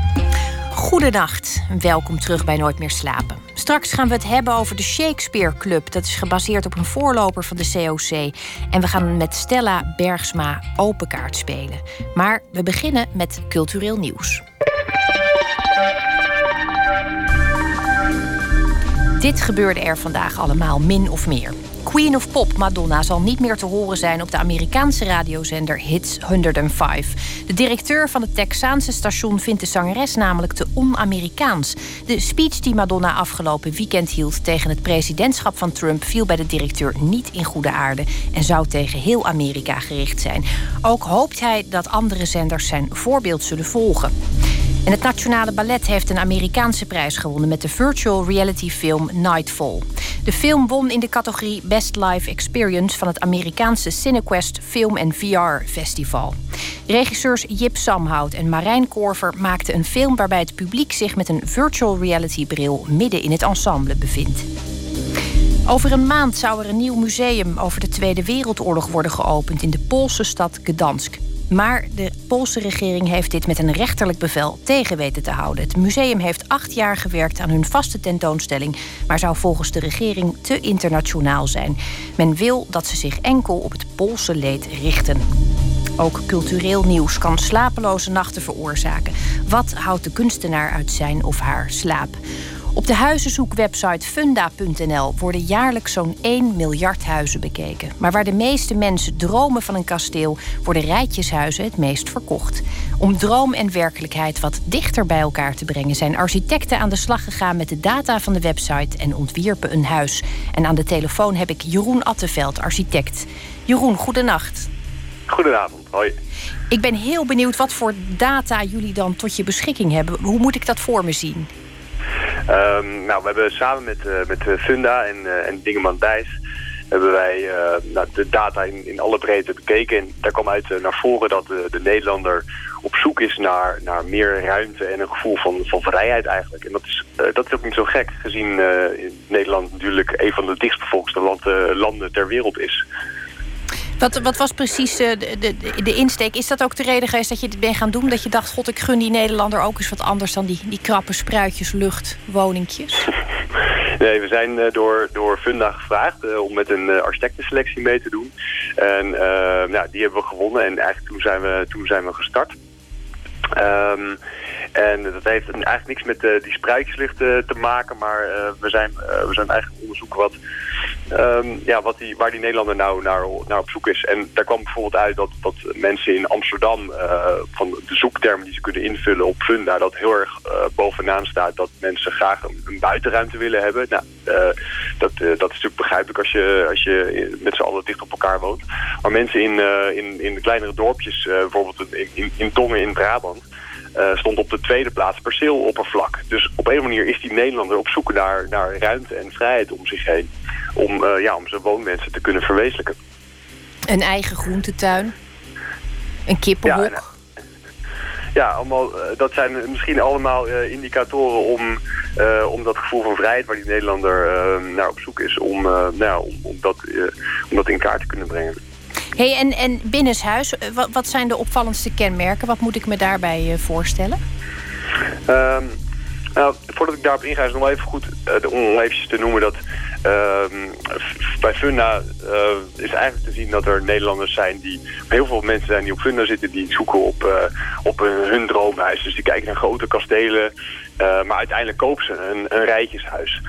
En, um, en het verschil tussen mensen, ja, dus de droom van mensen en, en, en de werkelijkheid, dat hebben we geprobeerd samen te vatten in, in het Rijtjeskasteel wat we nu ontworpen hebben.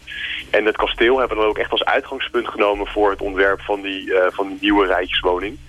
Want zoals je bij kastelen ziet, dat ze dikke wanden hebben en, vaak een mooie grote ruimte, een soort ridderzaal waar, met je met, waar je met z'n allen bij elkaar kan komen, heeft uh, het Fundehuis eigenlijk ook één, één grote, grote living waar je met de hele familie aan tafel kan zitten, waar je kan praten, waar je, uh, ja, waar je gewoon lekker kan verblijven.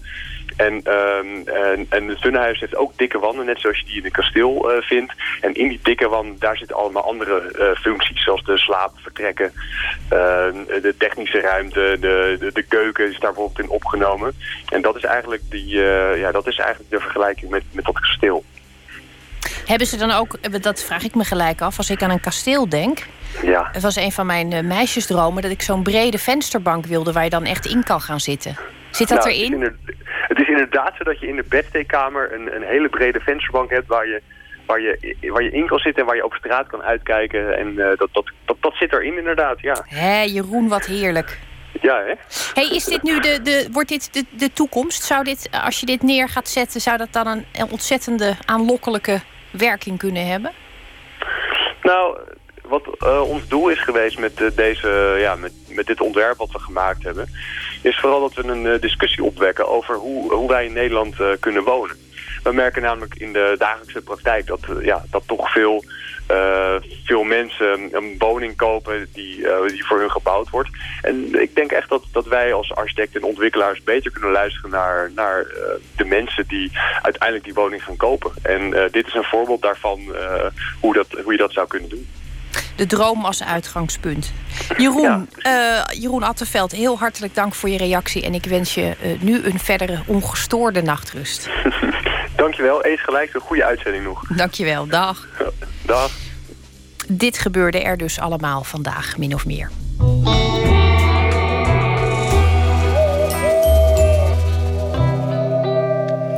De film Moonlight is genomineerd voor acht Oscars, waaronder die voor beste film. Vanaf morgen draait hij ook hier in de bioscoop. De film volgt het leven van de Afro-Amerikaanse tienerjonge Chiron, die met zijn seksuele geaardheid worstelt.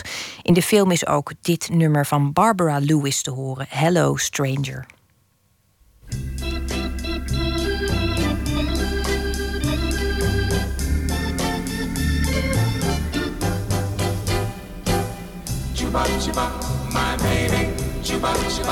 Hello, stranger.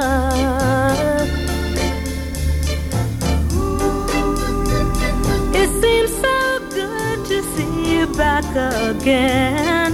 How long has it been?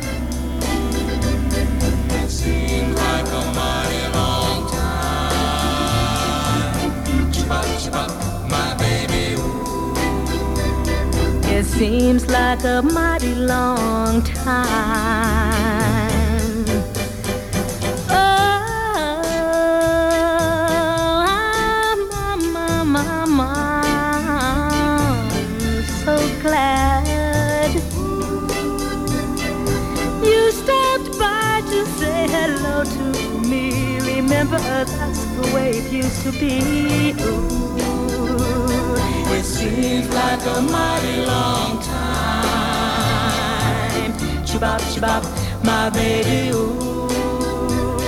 It seems like a mighty long time. Chibop, chibop, my baby, chibop, chibop, my baby, chibop, chibop,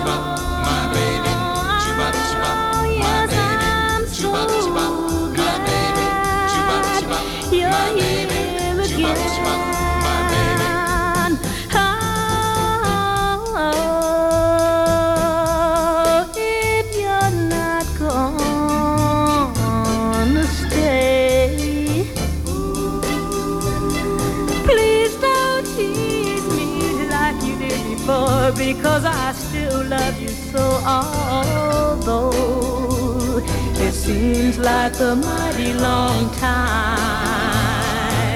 Chibop, chibop, my baby, ooh. It seems like a mighty long time. Chibop, chibop.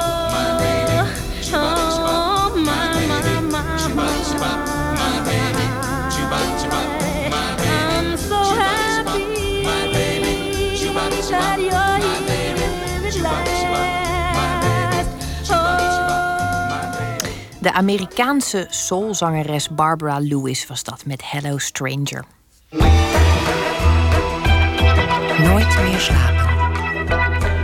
Vrijdag gaat in Haarlem het dramatische en humoristische stuk De Shakespeare Club in première. Een nieuw theaterstuk dat gaat over verbondenheid, conventies en afwijking. De Shakespeare Club was in de jaren 50 een half clandestine organisatie voor homoseksuelen elkaar konden ontmoeten. Verslaggever Botte Jellema ging naar een try-out. Nou, het grappige was, ik zat uh, zo schuin achter een deel van die klas. En er was een meisje en die zat naast een jongen. En toen, op het moment dat, dat het zoen begon, ging dat meisje heel protectionistisch haar handen op de ogen van die jongen leggen. Zo van, dat moet je niet zien. Ik weet niet of het een grapje was of, of, of echt. Dit vertelt de schrijver van het stuk, Rob de Graaf.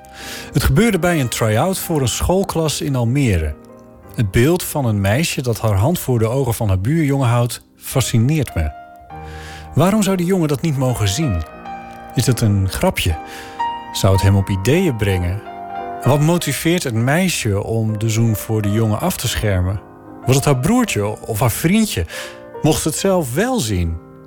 En zou hij haar hand weggetrokken hebben? En wat betekent die handeling dan weer in puberbreinen? Laten we voordat we verder gaan eerst even twee dingen vaststellen. Het eerste is dat geaardheid en puberteit alles met elkaar te maken hebben en zich op een complexe manier tot elkaar verhouden. Het tweede is dat ik, uw doorgaans zo neutrale verslaggever, van de club ben. Ik ken de verhalen van coming-outs van heel dichtbij. De blije, maar ook de trieste. Ik ben van de Shakespeare Club, zo u wil. Uh, nou, je, je, je, moet je voorstellen dat uh, voor de oorlog het blad Levensrecht was uh, opgericht. En dat ging over homoseksualiteit, zou je eigenlijk kunnen zeggen. Dit is Tanja Ineke. Zij is de voorzitter van het COC, de belangorganisatie van LHBT'ers. Lesbiennes, homo's, biseksuelen en transgenders. de lezerskring van dat blad die moesten tijdens de oorlog onderduiken. En in de oorlog zijn veel van die mensen ook betrokken geweest bij het, bij het verzet. En uh, daar hebben ze leren, ja, leren vechten, leren voor zichzelf opkomen. Ik denk dat ze toen iets bij zichzelf ontdekt hebben van... hé, hey, ik, ik, ik kan dat, ik kan strijden voor mijn rechten. En volgens was de oorlog over, maar hun strijd nog niet. Hmm. En vanuit die ervaring die ze in de oorlog meenamen... Uh, hebben ze vervolgens de Shakespeare Club opgericht. En dat is inderdaad de voorganger van, uh, van wat nu het COC is. De Shakespeare Club heeft daadwerkelijk bestaan in 1964 opgericht en het begin van wat we nu kennen als het COC. Het stuk De Shakespeare Club vertelt een aantal verhalen door elkaar. Ik, Velvet. Ik kan niet tegen mannen. Regisseur Roy Peters. Ja, ze spelen uh, zowel uh, de Shakespeare Club, een toneelclub uh, dat een voorstelling brengt. Een stuk in een stuk dus. We zien de leden van toneelgezelschap De Shakespeare Club het koningsdrama Night Fever spelen. Er is een koningin, er is een prinses, er is een kroonprins, er is ook een huisleraar en er is ook een geliefde van de kroonprins. Kort gezegd blijkt de prinses lesbisch te zijn en de prins homo. Alles moet gaan volgens de regels. Alles moet gaan zoals de traditie het wil en zoals zij het heeft bedacht. Maar ik kan dat niet aan. De koningin gaat kapot aan haar zorgen over de troonsopvolging, de conventies en de orde. En daarin is geen plaats voor een homorelatie. En in de Shakespeare Club is het precies andersom. Uh, dan is degene die de koningin speelt juist de enige hetero in het homo-theatergezelschap. En uh, dan is het heel erg de vraag binnen die club... Mag zij erbij horen of mag zij er niet bij horen? Wij brengen satire. Vergeet dat niet. We spelen met de lach, maar de kern is boos en bitter. Dat is de Shakespeare Club. Ja, verzetstheater. De werelden zijn omgekeerd aan elkaar. Maar het achterliggende mechanisme is hetzelfde. Identiteit, groepsvorming, afwijking, uitsluiting.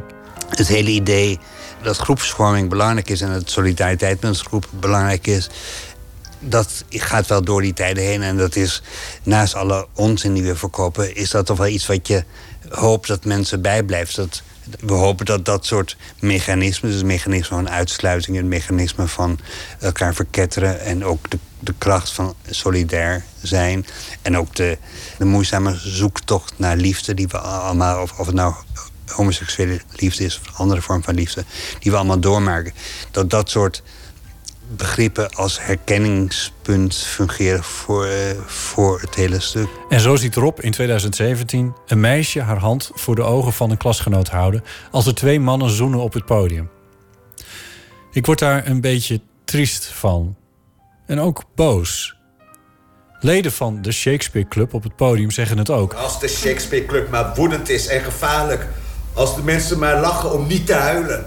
Als wij maar de profundus kunnen blijven roepen dat er veel niet deugt... en dat, dat net alle zogenaamde verdraagzaamheid waar wij mee worden gepamperd... niets anders is dan neoliberale schijntolerantie. Als wij maar blijven geloven in de dictatuur van het seksuele proletariaat... dan gaat het goed met mij, met ons, met de club. En dan geloof ik ook dat het met de wereld beter zal gaan. Ik vraag Tanja Ineke, de huidige voorzitter van het COC of het helpt om boos te zijn? Nou ja, kijk, in, in de tijd dat homoseksualiteit uh, nog voor een groot deel strafbaar was en een zonde was, vroeg het iets heel anders uh, dan dat het uh, nu vraagt. maar wat eronder zit, is wel een. Ik denk een waarde die, die je moet omarmen van alle mensen zijn gelijk. Ongeacht je seksuele voorkeur, je kleur, je geloof. en, en, en het gevoel dat je daar dat je daarvoor wil strijden, voor die gelijkheid. Dat moet je in je hebben. En daar hoort denk ik altijd wel een zekere mate van boosheid bij. Maar boosheid is niet altijd functioneel. Dus je moet een breder repertoire hebben dan alleen maar boosheid als activist, vind ik. Hoe doe jij dat als voorzitter dan? Ben je boos en strijdbaar en ja, ik ben zeker strijdbaar. Uh, ik ben soms ook boos. Uh, en ik ben vooral verbindend. Omdat ik denk dat ik dan het meest effectief ben uh, in de positie waarin ik zit als voorzitter van, van het COC. Uh, en ja, het is nog steeds heel erg nodig. Hè. Zolang uh, homo nog het meest gebruikte scheldwoord is op scholen. Zolang uh, zeven van de tien lesbiennes, homo's, bis, transgenders... nog te maken krijgt met fysiek of verbaal geweld. zolang in biculturele kling het echt nog heel erg lastig is om LHBT te zijn. Ik vergeet bijna het buitenland. 72 landen waar homoseksualiteit nog strafbaar is. Hè. Dus dat, dat was bij ons de 40, 50, 60er jaren. Ja, er is nog zoveel om voor te strijden. Ik denk dat de aanpak van, van het activisme wel veranderd is. Dat, ik, ik, kan dat het beste, denk ik, illustreren met een voorbeeld. Als vroeger een leerling die het moeilijk had op school naar ons toe kwam en zei van... ah, ik heb het zo moeilijk op school, wil je me helpen? Dan gingen we mee en dan klopten we aan de schooldeur... en dan zeiden we tegen die directeur, oh, het deugt allemaal niet, bla, bla, bla. Uh, en tegenwoordig uh, pakken we dat anders aan. Dan, dan ondersteunen we die leerling om het zelf aan te kaarten. Want uh, werden wij nog wel eens weggestuurd aan... nou ja, dat komt bij ons niet voor en het is overdreven. Als er zo'n leerling voor de deur uh, van de directeur staat en aanklopt... dan kan hij er niet omheen. Groepsvorming en in- en uitsluiting begint op scholen... maar stopt natuurlijk nooit. Ergens bij willen horen en daarom, om ergens bij te horen... is er een groep nodig die er niet bij hoort. Roy Peters, de regisseur van de voorstelling... ziet een soort universeel menselijk fanatisme bij het creëren van een wijgevoel. Als ik zelf in een gaybar ben, voel ik, voel ik me wel heel erg thuis. En vind ik het heerlijk. Omdat even, die anderen er even niet zijn. Mhm. Maar ik vind het ook alweer leuk als ze dan uiteindelijk toch weer binnenkomen. Dus uh, zo erg ben ik niet hoor. We hebben het hier overdreven. Nou ja, er bestaat in Amsterdam een club. Die club die heet de Trut. Die is alleen op zondagavond ja, open. Daar zijn letterlijke regels dat hetero's niet naar binnen mogen. Oh, is dat zo? Oh, dat... Oh, kom op, vertel ik je echt het nieuws? Nee, dat wist ik echt niet. Nee, nee. Ik denk dat dat soort krachten, uh, omdat jij niet bij ons hoort, horen wij nog meer bij elkaar. Ik denk dat dat een, een verschijnsel is wat, je, wat hier op een overtrokken manier en, en gefocust op homoseksualiteit, maar dat het op allerlei manieren uh, voorkomt komt. Ja, en ik denk ook wel dat, het, uh, dat, je moet, uh, dat je moet erkennen dat het ook in jezelf zit. Want je bent zelf echt niet beter dan uh, de rest. Maar het is natuurlijk goed om het bij jezelf te herkennen. En om dat weer te relativeren. En om dat plaats te maken voor ook, wat ook in je zit. Namelijk liefde. En daarmee slaat Roy de paar bezwaren die ik had tegen wat ik net zag... eigenlijk uit mijn handen. Voor mij als homo is het meteen persoonlijk als ik ergens homo's zie optreden. Ze zijn voor mij toch een beetje representanten. Maar dan zijn er strakke glitterpakjes, lijzige stemmen, passief-agressieve grappen of andere clichés over homo's. Ze zijn allemaal voorbijgekomen in dit stuk. En dan wil ik niet meer bij die groep horen. Een groepsproces, dat zit ook in mezelf. Maar hij heeft gelijk, Dat moet ik relativeren. Ten slotte schrijver Rob de Graaf. Een van onze spelers, René Geerlings, die zei dat het hem heel erg veel gedaan zou hebben als hij, toen hij zeg maar 15 of 16 was, zo'n stuk had gezien. Eh, omdat het natuurlijk niet een stuk is wat één stelling belichaamt. En waar het helemaal niet zo is dat homoseksuelen in dit stuk een beter soort mens zijn. Integendeel, ze zijn minder zo beneden als de rest van de wereld. Maar dat je, dat je toch ziet dat het blijkbaar kan bestaan en dat je daar een verhaal over kan vertellen en dat je zo kunt leven. Nogmaals, het is niet zo dat wij dit stuk hebben gemaakt om langs scholen en, en op dorpspleinen te zeggen hoe het met de wereld moet, maar als je een dergelijk effect kunt bereiken, is het natuurlijk meegenomen. Oh, dus stiekem wil je het wel? Eh, stiekem willen het. Eigenlijk, eigenlijk zijn we toch mensen die de wereld willen hervormen.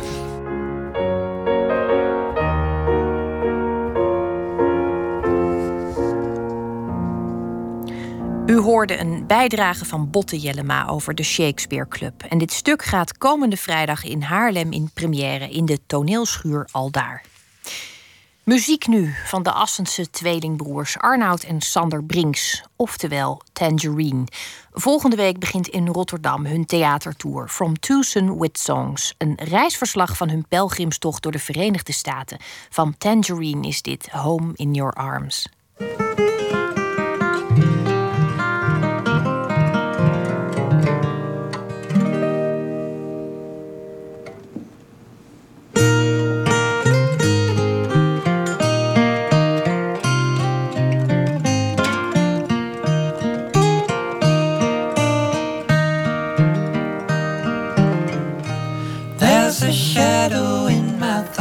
About tomorrow. There's a shade upon the road I'm following. Now I'm lost within the chaos of my mind.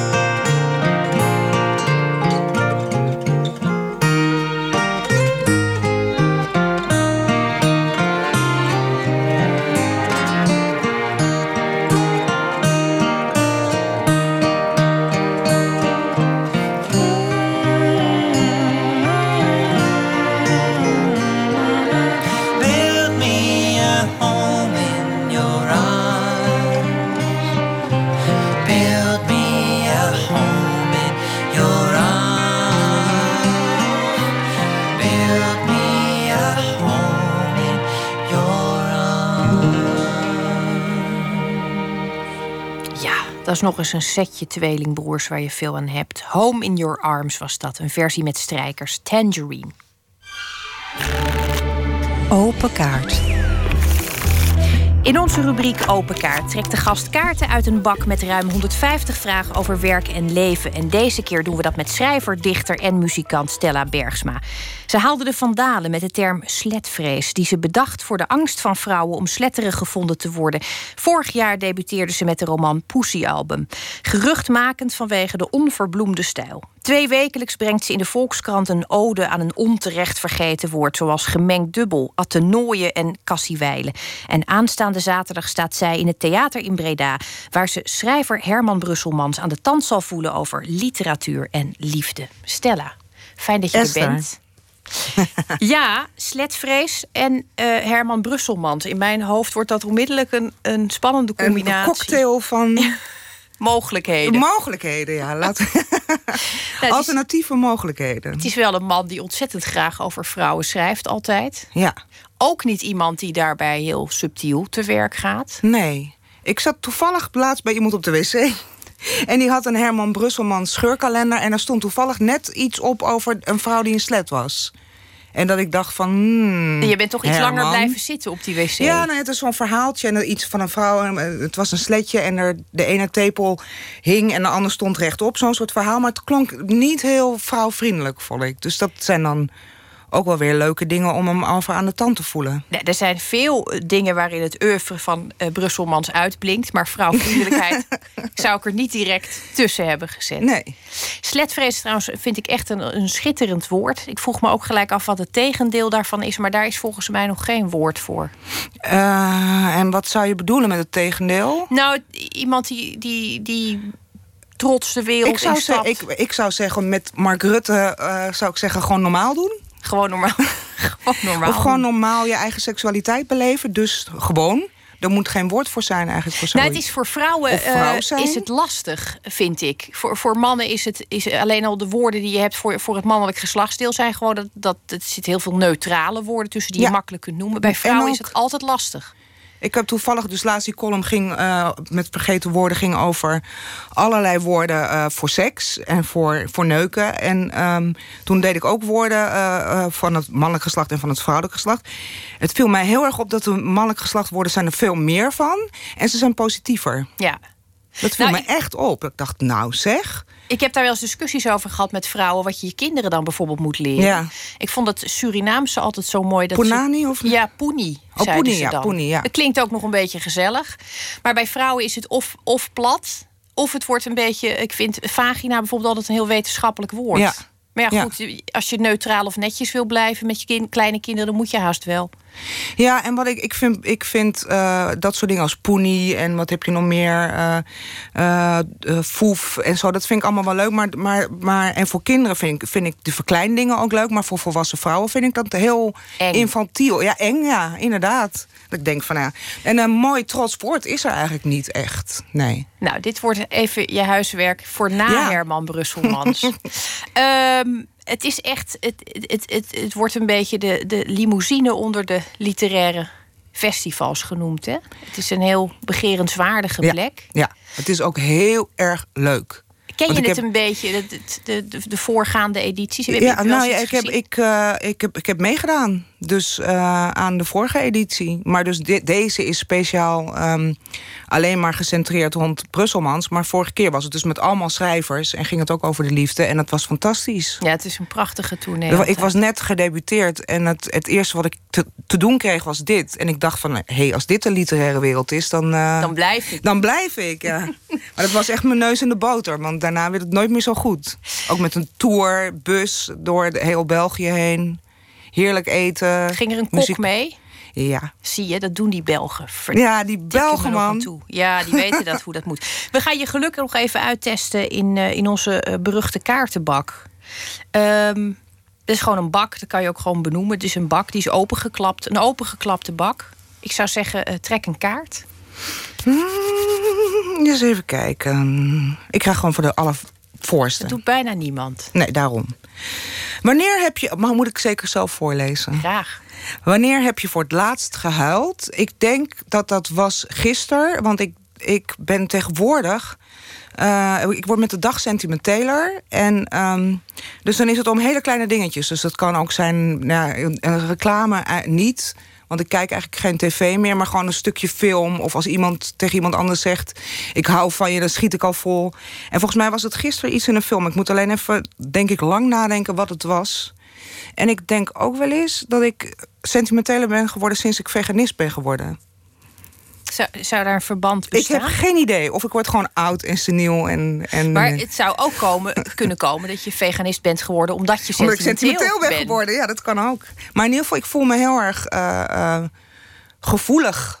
De, en dat is wel sinds ik, ik- Voor mijn gevoel zit er een correlatie tussen het- mijn veganisme en dat. Maar dat- het kan ook gewoon met de jaren zijn gekomen. Maar er is altijd wel iets om om te huilen. En ik vind het heel prettig om te huilen. Je, geneert naar- je niet, ook, ook als het in het openbaar gebeurt. Want heb ik regelmatig dat ik dat weer moet onderdrukken. Zit ik brokken weg te slikken. Ja, ik geneer me een beetje. Het wordt, dat wordt ook minder. Als het gewoon zo'n keurige één traan is, vind ik het eigenlijk best wel cool. Ja, dat is mooi. Ja. Maar je moet ook dat soort dingen elegant kunnen. Je hebt ook vrouwen die, die bijvoorbeeld flauw kunnen vallen op een elegante manier. Ja, dat is me nooit gelukt. En dat, maar dat vind ik ook echt een beetje een eng ding, flauwvallen. Dat lijkt me heel... Op een of andere manier vind ik dat heel... Het is dan een soort controleverlies wat me wel beangstigt, zeg maar. Dat je opeens boe en dat je dan weg bent geweest. Nee. Het hele idee van Het hele controleverlies idee van- verlies, dat staat je eigenlijk sowieso niet aan. Ja, dat vind ik steeds minder erg, maar bij flauwvallen heb ik het wel. Dat vind ik gewoon... Bovendien is het ook altijd om een rare reden. De- ik bedoel, het is een raar ding, toch, flauwvallen? Ja, ik vond het gaat vroeger geen zuurstof altijd naar je hersenen. Of, eh, jij vindt dat wel bevallig, of niet? vond ik. Zo Vond, ik dacht, echte vrouwen kunnen dat blijkbaar. Ja, ik deed het nooit, maar... En als ik het deed, ik heb, het is wel één keer gebeurd... maar toen viel ik gewoon om. Heel Ja. plomp. Echt. Er was niks moois aan. Zo plat op de grond. Ik had me er Ja. veel meer van voorgesteld. Ik wou nog zeggen, ehm, waar ik me ook wel voor schaam... niet echt schaam, maar ik kijk dan films met mijn vriend... en dat hij dan hoort dat ik zo... of dat ik eh, gewoon iets wegveeg en dat hij moet je nou alweer huilen? En dat, er echt, en dat het soms ook hele ehm, slechte scènes zijn... Of, een, of helemaal geen goede film... of helemaal niet iets wat, wat verantwoord is om netjes om te huilen... maar dat het gewoon alleen maar is dat iemand inderdaad tegen de ander zei... ik hou van je, of... Ja, en dan, scha- ja, dan schaam ik me niet echt, maar dan denk ik wel van, oh, betrapt. Ja. ja. En begrafenissen? Ja, als het zeg maar, het, eh, gek genoeg, maar misschien is dat niet zo gek, maar als het leed niet zo heel dichtbij is, dan, dus als het bij gewoon een andermans leed is, dan kan ik wel flink om huilen. Als het, als het heel erg dicht bij mezelf komt, dan vind ik het alweer lastiger. Merkwaardig eigenlijk. Ja, het is merkwaardig, maar het is ook wel weer volgens mij gewoon een menselijk mechanisme. Heeft dat ook een beetje met controleverlies te maken? Dat je, als het je persoonlijk Nee. raakt, dat je waakzaam moet blijven of alert? Of, Ja, misschien wel. Ja, dat zou kunnen. Maar ik denk dat het ook gewoon te maken heeft met dat het dan te groot is, het verdriet. Dus dat het dan in kleine, kleine stukjes daaruit moet. En wanneer komt het er dan wel uit? Ehm, op sommige momenten. Ik kan me herinneren toen mijn schoonmoeder doodging. dat ik eh, op een keer s'nachts eh naar huis liep. Eh, van mijn werk. En dat ik opeens dacht. toen Ik had in een, in een stuk gelezen. eh, in, een, in de psychologie. eh, dat iemand zei: Je moet je hoofd buigen voor verdriet. En toen dacht ik dat opeens. En toen deed ik dat. En toen moest ik heel erg huilen. Echt, oh. Nou, ik, word, ik word er nu al emotioneel van. Maar kan je nagaan dat ik inderdaad. Dus zo sentimenteel ben ik tegenwoordig. Dat ik om mijn eigen verhaal moet huilen. Maar toen moest ik echt. Toen dacht ik: Oh, je moet inderdaad soms je hoofd buigen voor iets wat zo groot is. Wat zo. En toen moest ik echt. Toen ben ik echt op mijn knieën gezakt. Wat echt zo van. Zoals verdriet moet zijn. Als het zo groot is. Ik vind het heel mooi gezegd. Je hoofd buigen voor verdriet. Ja, vond ik ook. Terwijl ik, nee, en weet je dat ik het las en dat ik dacht, nee, godverdomme, nee, je moet helemaal je hoofd niet buigen. Dat ik een soort, ja, zo'n soort heel trots gevoel had. En toen dacht ik, nee, ze hebben gewoon gelijk. Je moet je hoofd buigen. Soms moet je je hoofd buigen voor iets wat groter is dan jij. We kunnen eigenlijk alleen nog maar nu naar vrolijker onderwerpen bewegen. Dus wat gaan we doen? We gaan nu. Trek nog een kaart. nou, nog erger. Wie moet er dood? Nee, niemand moet dood. Zelfs Trump niet. nee, niemand moet dood. En je gaat niet iemand anders dood wensen. Nee. Heb je het ook nooit gedacht, wel eens? Want Nee. het is zo'n menselijke gedachte. Nee, ik ben niet zo agressief. Nee. Nee, ik kan niet zeggen dat ik... Dat, nee, nee. Hoogstens dat ik wel eens heb- zelf heb gedacht... van ik wou dat ik dood was. Maar dat is dan meer zo van... Ook nooit serieuzer dan dat. Ik heb ook nooit iets van echt zelfmoord gedacht of zo gehad. Maar wel dat ik... De ik mag dan nog wel dood. Maar iemand anders vind ik echt, vind ik echt belachelijk... om iemand anders dood te wensen. Dan zou ik iemand liever een nieuw inzicht wensen. Of een, eh, ja, of een gelukkiger leven. Of nee, sorry. Maar heb jij dat dan ook in het dagelijks leven als je bijvoorbeeld, nou ja, je staat in de rij voor de kassa en iemand dringt voor, of je, of je, of je parkeert in en iemand pikt je plek in, of daar gaat het al heel vaak, gebeurt het al heel vaak, schijnbaar tegenwoordig, dat mensen ineens denken: ik, ik, ik wist je uit, Ja. ik hef je op. Ja, ik vind dat heel raar. Ik kan best wel heel veel hebben van, men, van, de mensen, van mensen om me heen en van de mensheid. Maar Dus hoe als- reageer je dan in dat soort situaties? Ik erger me eigenlijk heel erg zelden aan andere mensen. Wat heerlijk. Ja, het is echt zo. En als ik me erger aan andere mensen, dan denk ik van ja, dat ligt aan mij. Ik ben vandaag moe of ik heb haast of het is niet, het is niet hun schuld. Dus ik, ja. en, en bovendien is erger is ook een soort bezigheid. Hè? Dus je kan ook gewoon iets anders gaan doen. Dus je staat in de rij, je kan ook gewoon... Meestal ga ik gewoon op mijn mobiel kijken of zo. Dus eh, eh, ben ik daarmee bezig. Dus de, de wereld gaat ook een beetje langs me heen, als ik heel eerlijk ben, Esther. Dat is ook wel heel vaak zo. Dus gewoon omdat ik gewoon wereldvreemd ben... omdat de wereld langs me heen gaat, hoef ik me ook niet te ergeren. En ik heb ook niet eh, wat heel veel mensen hebben op Twitter en zo en op internet... dat je dan andere mensen gaat blokken. Dat is ook een soort wissen, toch? Vind ik ook een soort agressief, eh, iets agressiefs hebben. Heb ik ook nooit zo. Je bent wel een, een actieve twitteraar. En je krijgt natuurlijk ook regelmatig een, een hele hoop narigheid over je Ja. uitgestort. Ik, ik blok dan alleen maar iemand die echt naar doet. Maar iemand die gewoon een andere mening heeft of irritant is, ja, die kan je ook gewoon negeren. Maar het, trek je het je nog aan? Ik heb altijd, als ik dingen lees, eh, reacties onder een bepaald bericht of zo. Dan, ik voel dat heel fysiek bijna. Als er dan staat, eh, wat een eh klerenwijf, je moet je bek houden of zo. Dan denk ik, oh, wat... Ik trek hem maar dan weer eerder aan voor een ander. Dat Ja. is dan weer, dat is de, net als bij die begrafenis. Dat vind ik wel naar als ze tegen andere mensen heel naar doen. Tegen mij ben ik wel een beetje aan gewend. Het enige wanneer ik daar. Toen heb ik ook heel hard gehuild. Eh, toen was ik met die actie Zeg het. Ik weet niet of je dat nog weet. Dat ging over. hashtag zeg het. Ja. ging over vrouwen die werden... Die, die, oh, nou, niet, eigenlijk Allerlei niet alleen- vormen van, Eigenlijk van... niet alleen vrouwen, maar het, wa- het, het, het werden weer alleen vrouwen. Want de oproep was eigenlijk voor iedereen die ooit te maken had met vormen van eh, ongewenste seksualiteit of seksueel. eh, ongewenste intimiteiten, eh, seksueel geweld. Maar dat, de- dat was gewoon een hele positieve actie eigenlijk. Dat, dat ging van start en heel veel mensen gingen hun verhalen delen en dat was allemaal goed. En toen. Nou, en het, het bleef maar trending ook, die hashtag. En daar was ik heel trots op en blij mee. En het was ook een soort heel erge verbondenheid tussen al, alle mensen. En ook heel veel mensen die reageerden. Ook mannen inderdaad, die reageerden met... ik wist niet dat het zo erg was. En misschien ben ik zelf wel eens per ongeluk over iemands grens heen gegaan... dat ik ook nog dacht van, oh, er is uitwisseling hierover. Wat ik heel belangrijk vond. En dat er dan op een gegeven moment mensen komen... die, dat dan, die zo'n hele actie dan naar beneden willen halen. En omdat het zo... Die, die dan er was een hashtag op een gegeven moment zeikwijven. En eh, dat mensen... En mensen die dan die vrouwen belachelijk gaan maken met die verhalen... dat vond ik zo treurig. Daar word ik dan wel heel triest van. Dus dan denk ik van... als het om mij is... ik ben wel, ik heb een grote bek en zo, ik vraag er gewoon om. Dus als je tegen mij zegt van je bent stom, dan denk ik ja, dat kan. Ja, ik, dat verdien ik ook soms wel. Of nou ja, ik verdien het niet, maar ik kan het wel hebben, want ik, ik ben ook out there.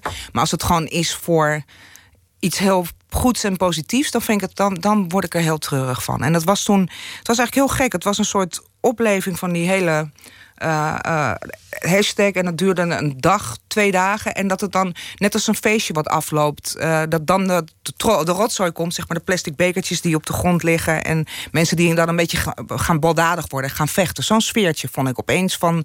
Toen alles was afgelopen, gingen mensen opeens er tegenaan trappen en zo. Alsof dat altijd moet. Alsof het altijd zo van als het afloopt in iets negatiefs moet eindigen of zo. En dat vond ik, dat, daar was ik heel, daar was ik ook echt verdrietig van. Het is natuurlijk heel vreemd dat iets wat zo groot wordt en zo massaal werd opgepakt, tegelijkertijd ook kwetsbaar en individueel blijft. Ik denk dat Mhm. het voor heel veel mensen lastig te, te snappen is, met name voor mensen die gewoon ook geen hobby's hebben en ontzettend veel behoefte hebben om daar even het mes in te zetten, vroeg of laat. Ehm, we hadden maar twee vragen, maar ik vond het goede vragen. Zijn en goede klaar? antwoorden. ik heb niks positiefs. Ik ga nu iets positiefs trekken. Welke collega verdient meer waardering? Ik heb Nou. geen collega's, maar mijn, mijn man. Want mijn man die leest altijd, het is mijn vriend... en die leest altijd al mijn stukken... en die, die geeft me altijd commentaar... en die zegt altijd dat dingen als het anders moet... en daar mag hij best wel meer waardering voor. Hoe heet Maar je man? Steven. Steven, bij deze ontzettend veel waardering. Werknemer van de maand wordt hij nu gewoon. Zo is het ook nog eens een keer. Ik ga thuis ophangen met zo'n fotootje erbij. Ik zou dat zeker doen. Heel fijn dat je er was, Stella Bergsma. En ik vermeld nog even dat je aanstaande zaterdag in het Chassé Theater, dus in Breda, met Herman Brusselmans en het programma Saint Amour te zien bent. Hem ga aanvallen over sletten. Nou, nee hoor, we gaan het afwachten. helemaal niet hoor. Dank je wel. Oké. We gaan muziek laten horen van de Amerikaanse Big Star. Over die band wordt wel gezegd dat ze vooral onder muzikanten geliefd zijn. R.E.M. haalde de band bijvoorbeeld vaak aan als belangrijke invloedsbron. Dit nummer komt van de eerste plaat van Big Star, 13.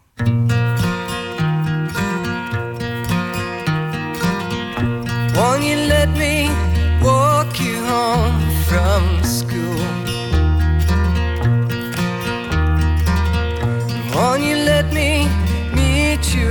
the?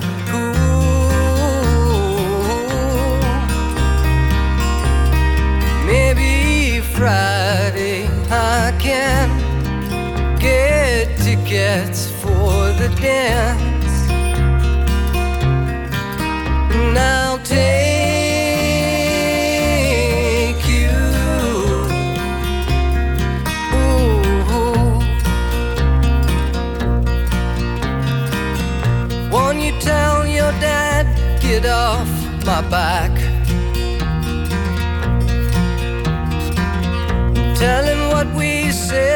got painted black.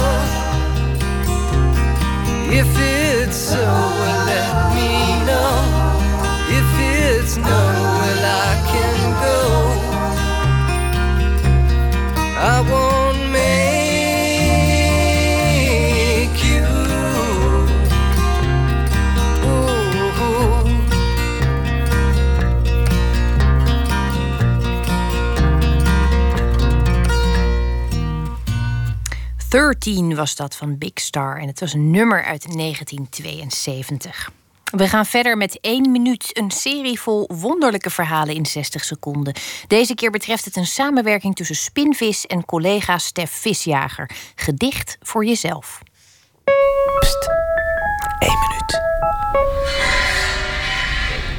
Nou, ik eh, stond dus aan de lopende band eh, eten op de bordjes voor de cliënten te scheppen. En eh, ik was verantwoordelijk voor de aardappelen. We hadden gerust die rondjes als eh, standaardmaaltijd.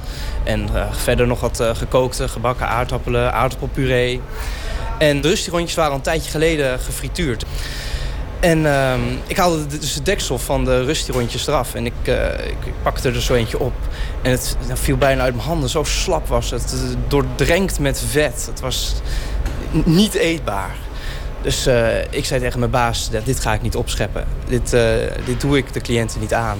Hij zei, eh, nee, er is geen tijd meer voor. Ik heb er ook geen zin meer in. Schep het nou maar gewoon op. Ik zei, nou, dan moet je hier iemand anders neerzetten. Want ik ga dit niet opscheppen. Toen zei hij, jongen, het gaat er niet om wat ze eten. Het gaat erom dat ze eten. Ik heb het niet tegen kunnen houden. Het, het is gewoon doorgaan en uiteindelijk is het gewoon op de borden van de patiënt in ons ziekenhuis gekomen.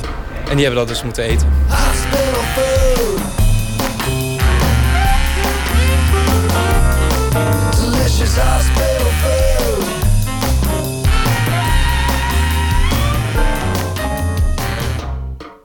U hoorde een 1 minuut gemaakt door Stef Visjager en Spinvis. De Canadees Daniel Romano maakt onversneden country, zoals ook hier te horen is. I'm not crying over you. When she left me, she thought that I was hurting. She heard that I'd been crying to her friends. But the truth is, I just got a new job acting. So any tear that rolls my cheek is just pretend. I got a role in some romantic movie. A broken hearted man, unlike myself. Well, it's hard for me to relate, so I practice night and day. And that's why I've been crying oh so well. I'm not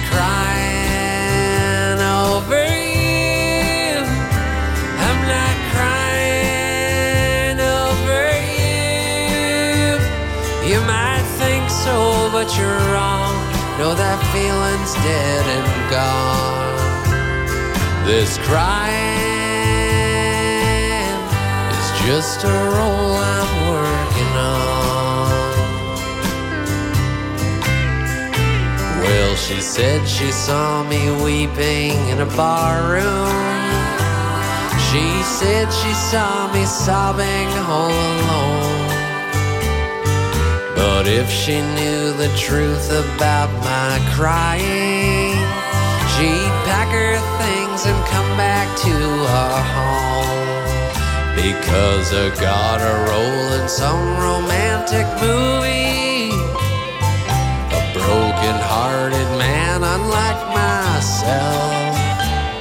Now she'll see me on the screen and take back everything.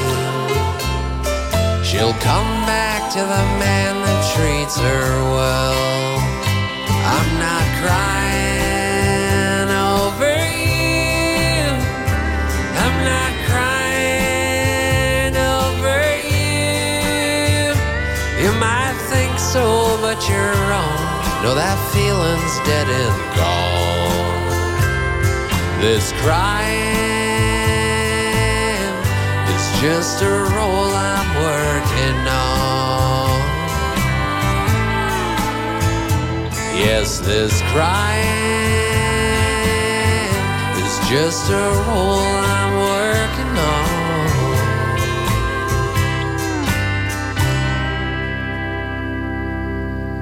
Onversneden country. I'm not crying over you. De Canadees Daniel Romano was dat.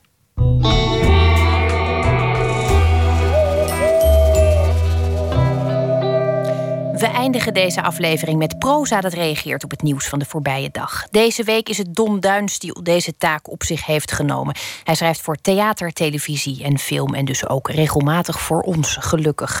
Don, goedenacht. Goedenacht, hallo. Hoe zag jouw eh, dag eruit in grote lijnen? Mm, In grote lijnen had ik een hoop afspraken en gesprekjes.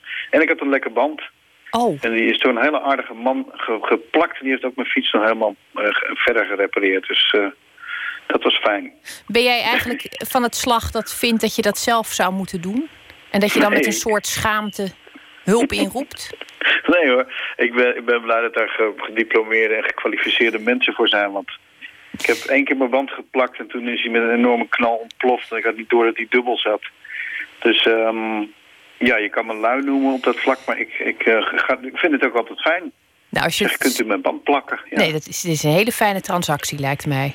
En dat bandplakken was eigenlijk goedkoper bijna dan de kop koffie die bij een hippe tent dronk. Toen ik zat te wachten, dus eh, nee, prima deal. Nou, dat lijkt mij ook. Heb jij tussen, tussen al deze ontploffende binnenbanden, mijmeringen, koffie drinken en afspraken nog tijd gehad om het nieuws voor ons in de gaten te houden? Ja, ja, ik heb het, ik heb het nieuws gevolgd, maar ik ben, word een beetje Trump-moe, net als een hoop mensen, denk ik. Dus ik heb niet over de muur eh, met Mexico geschreven, eh, maar over iets wat in Nederland eh, speelt. We gaan, Televisieonderwerp. we, gaan, we gaan met genoegen naar je luisteren. Ja, het heet brute inval.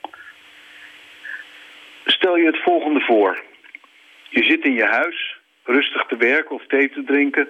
Plotseling gaat de bel. Er staan drie mannen voor de deur, politiemannen, die meteen naar binnen lopen en je laptop afpakken. Gewoon in Nederland.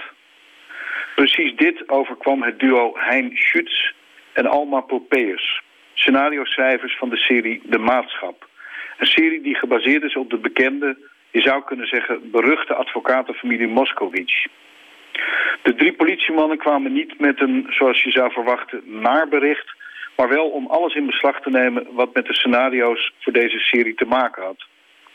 Dit deden ze op instignatie van een van de broers Moskowitz, Robert, en diens zoon, tevens advocaat Yehudi, die de serie wilde verbieden vanwege plagiaat en het naar beneden halen van de goede naam van de familie Moskowitz. De brute politieinval was voor de beide al wat oudere auteurs een traumatische ervaring. Zoals Alma Popeus vandaag in de Volkskrant zegt, het was ongelooflijk schofterig. Als schrijver bevind je je in een kwetsbare positie, weet ik uit ervaring. Niet alleen ben je bezig met het scheppen van een eigen werkelijkheid, je werk staat ook voortdurend bloot aan kritiek. Of, zoals ze dat bij omroepen en fondsen noemen, feedback. Als dan ook nog de politie bij je binnenvalt om in je persoonlijke spullen te gaan snuffelen, dan wordt het angstaanjagend. Schrijfster Popeus daarover. We mochten niemand bellen, geen advocaat of de VPRO. En we mochten geen stap verzetten in ons eigen huis. Zelfs hun privémail werd gelezen. Over criminaliteit gesproken. Aan de andere kant, als je een serie baseert op een roemruchte advocatenfamilie... moet je ook niet te verbaasd zijn als er wat processen volgen. Ik bedoel, een serie over drie generaties hoveniers... zou waarschijnlijk met een hoop minder gezeik te maken hebben. Het levert natuurlijk wel een karrevracht publiciteit op. Voor de serie, maar ook voor de familie Moskowitz. En zo blijft het wiel draaien. De advocaten beginnen processen. De schrijvers maken er op hun beurt weer kunst van. En zo is het wachten op een geheel nieuwe reeks van de maatschap. De familie Moskowitz, pardon, Meijer, slaat terug en neemt verdachte laptops in beslag. Het is een pakkender begin dan de eerste aflevering van de maatstaf had. Don, dank je wel.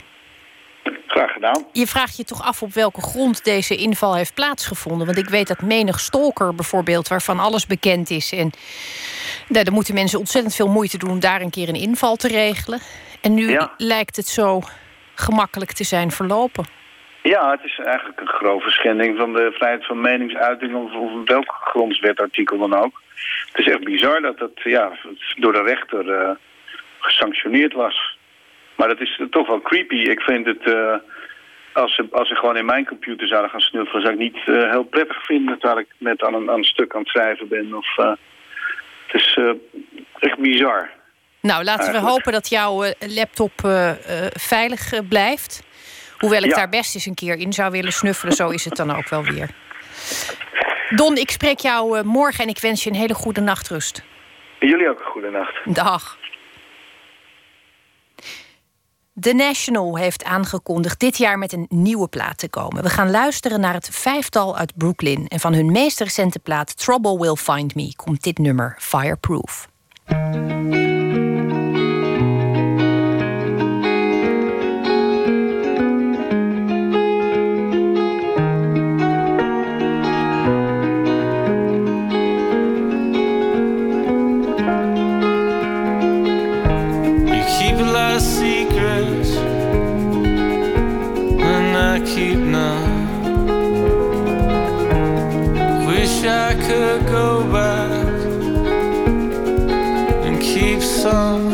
Fireproof.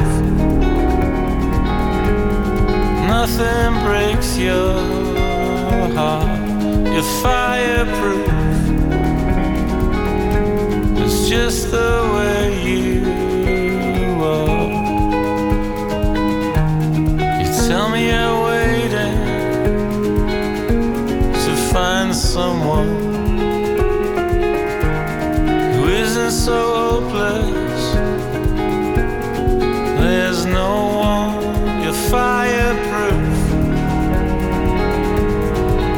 Nothing breaks your heart. You're fireproof. How'd you get so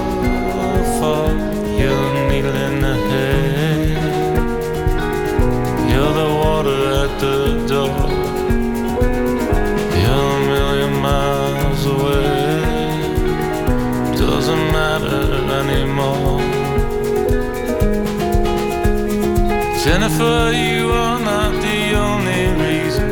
My head is boiling and my hands are freezing. Jennifer, you are not the only one to sit awake until the wild feelings leave you. You're fireproof. Nothing breaks your heart. You're fireproof. It's just a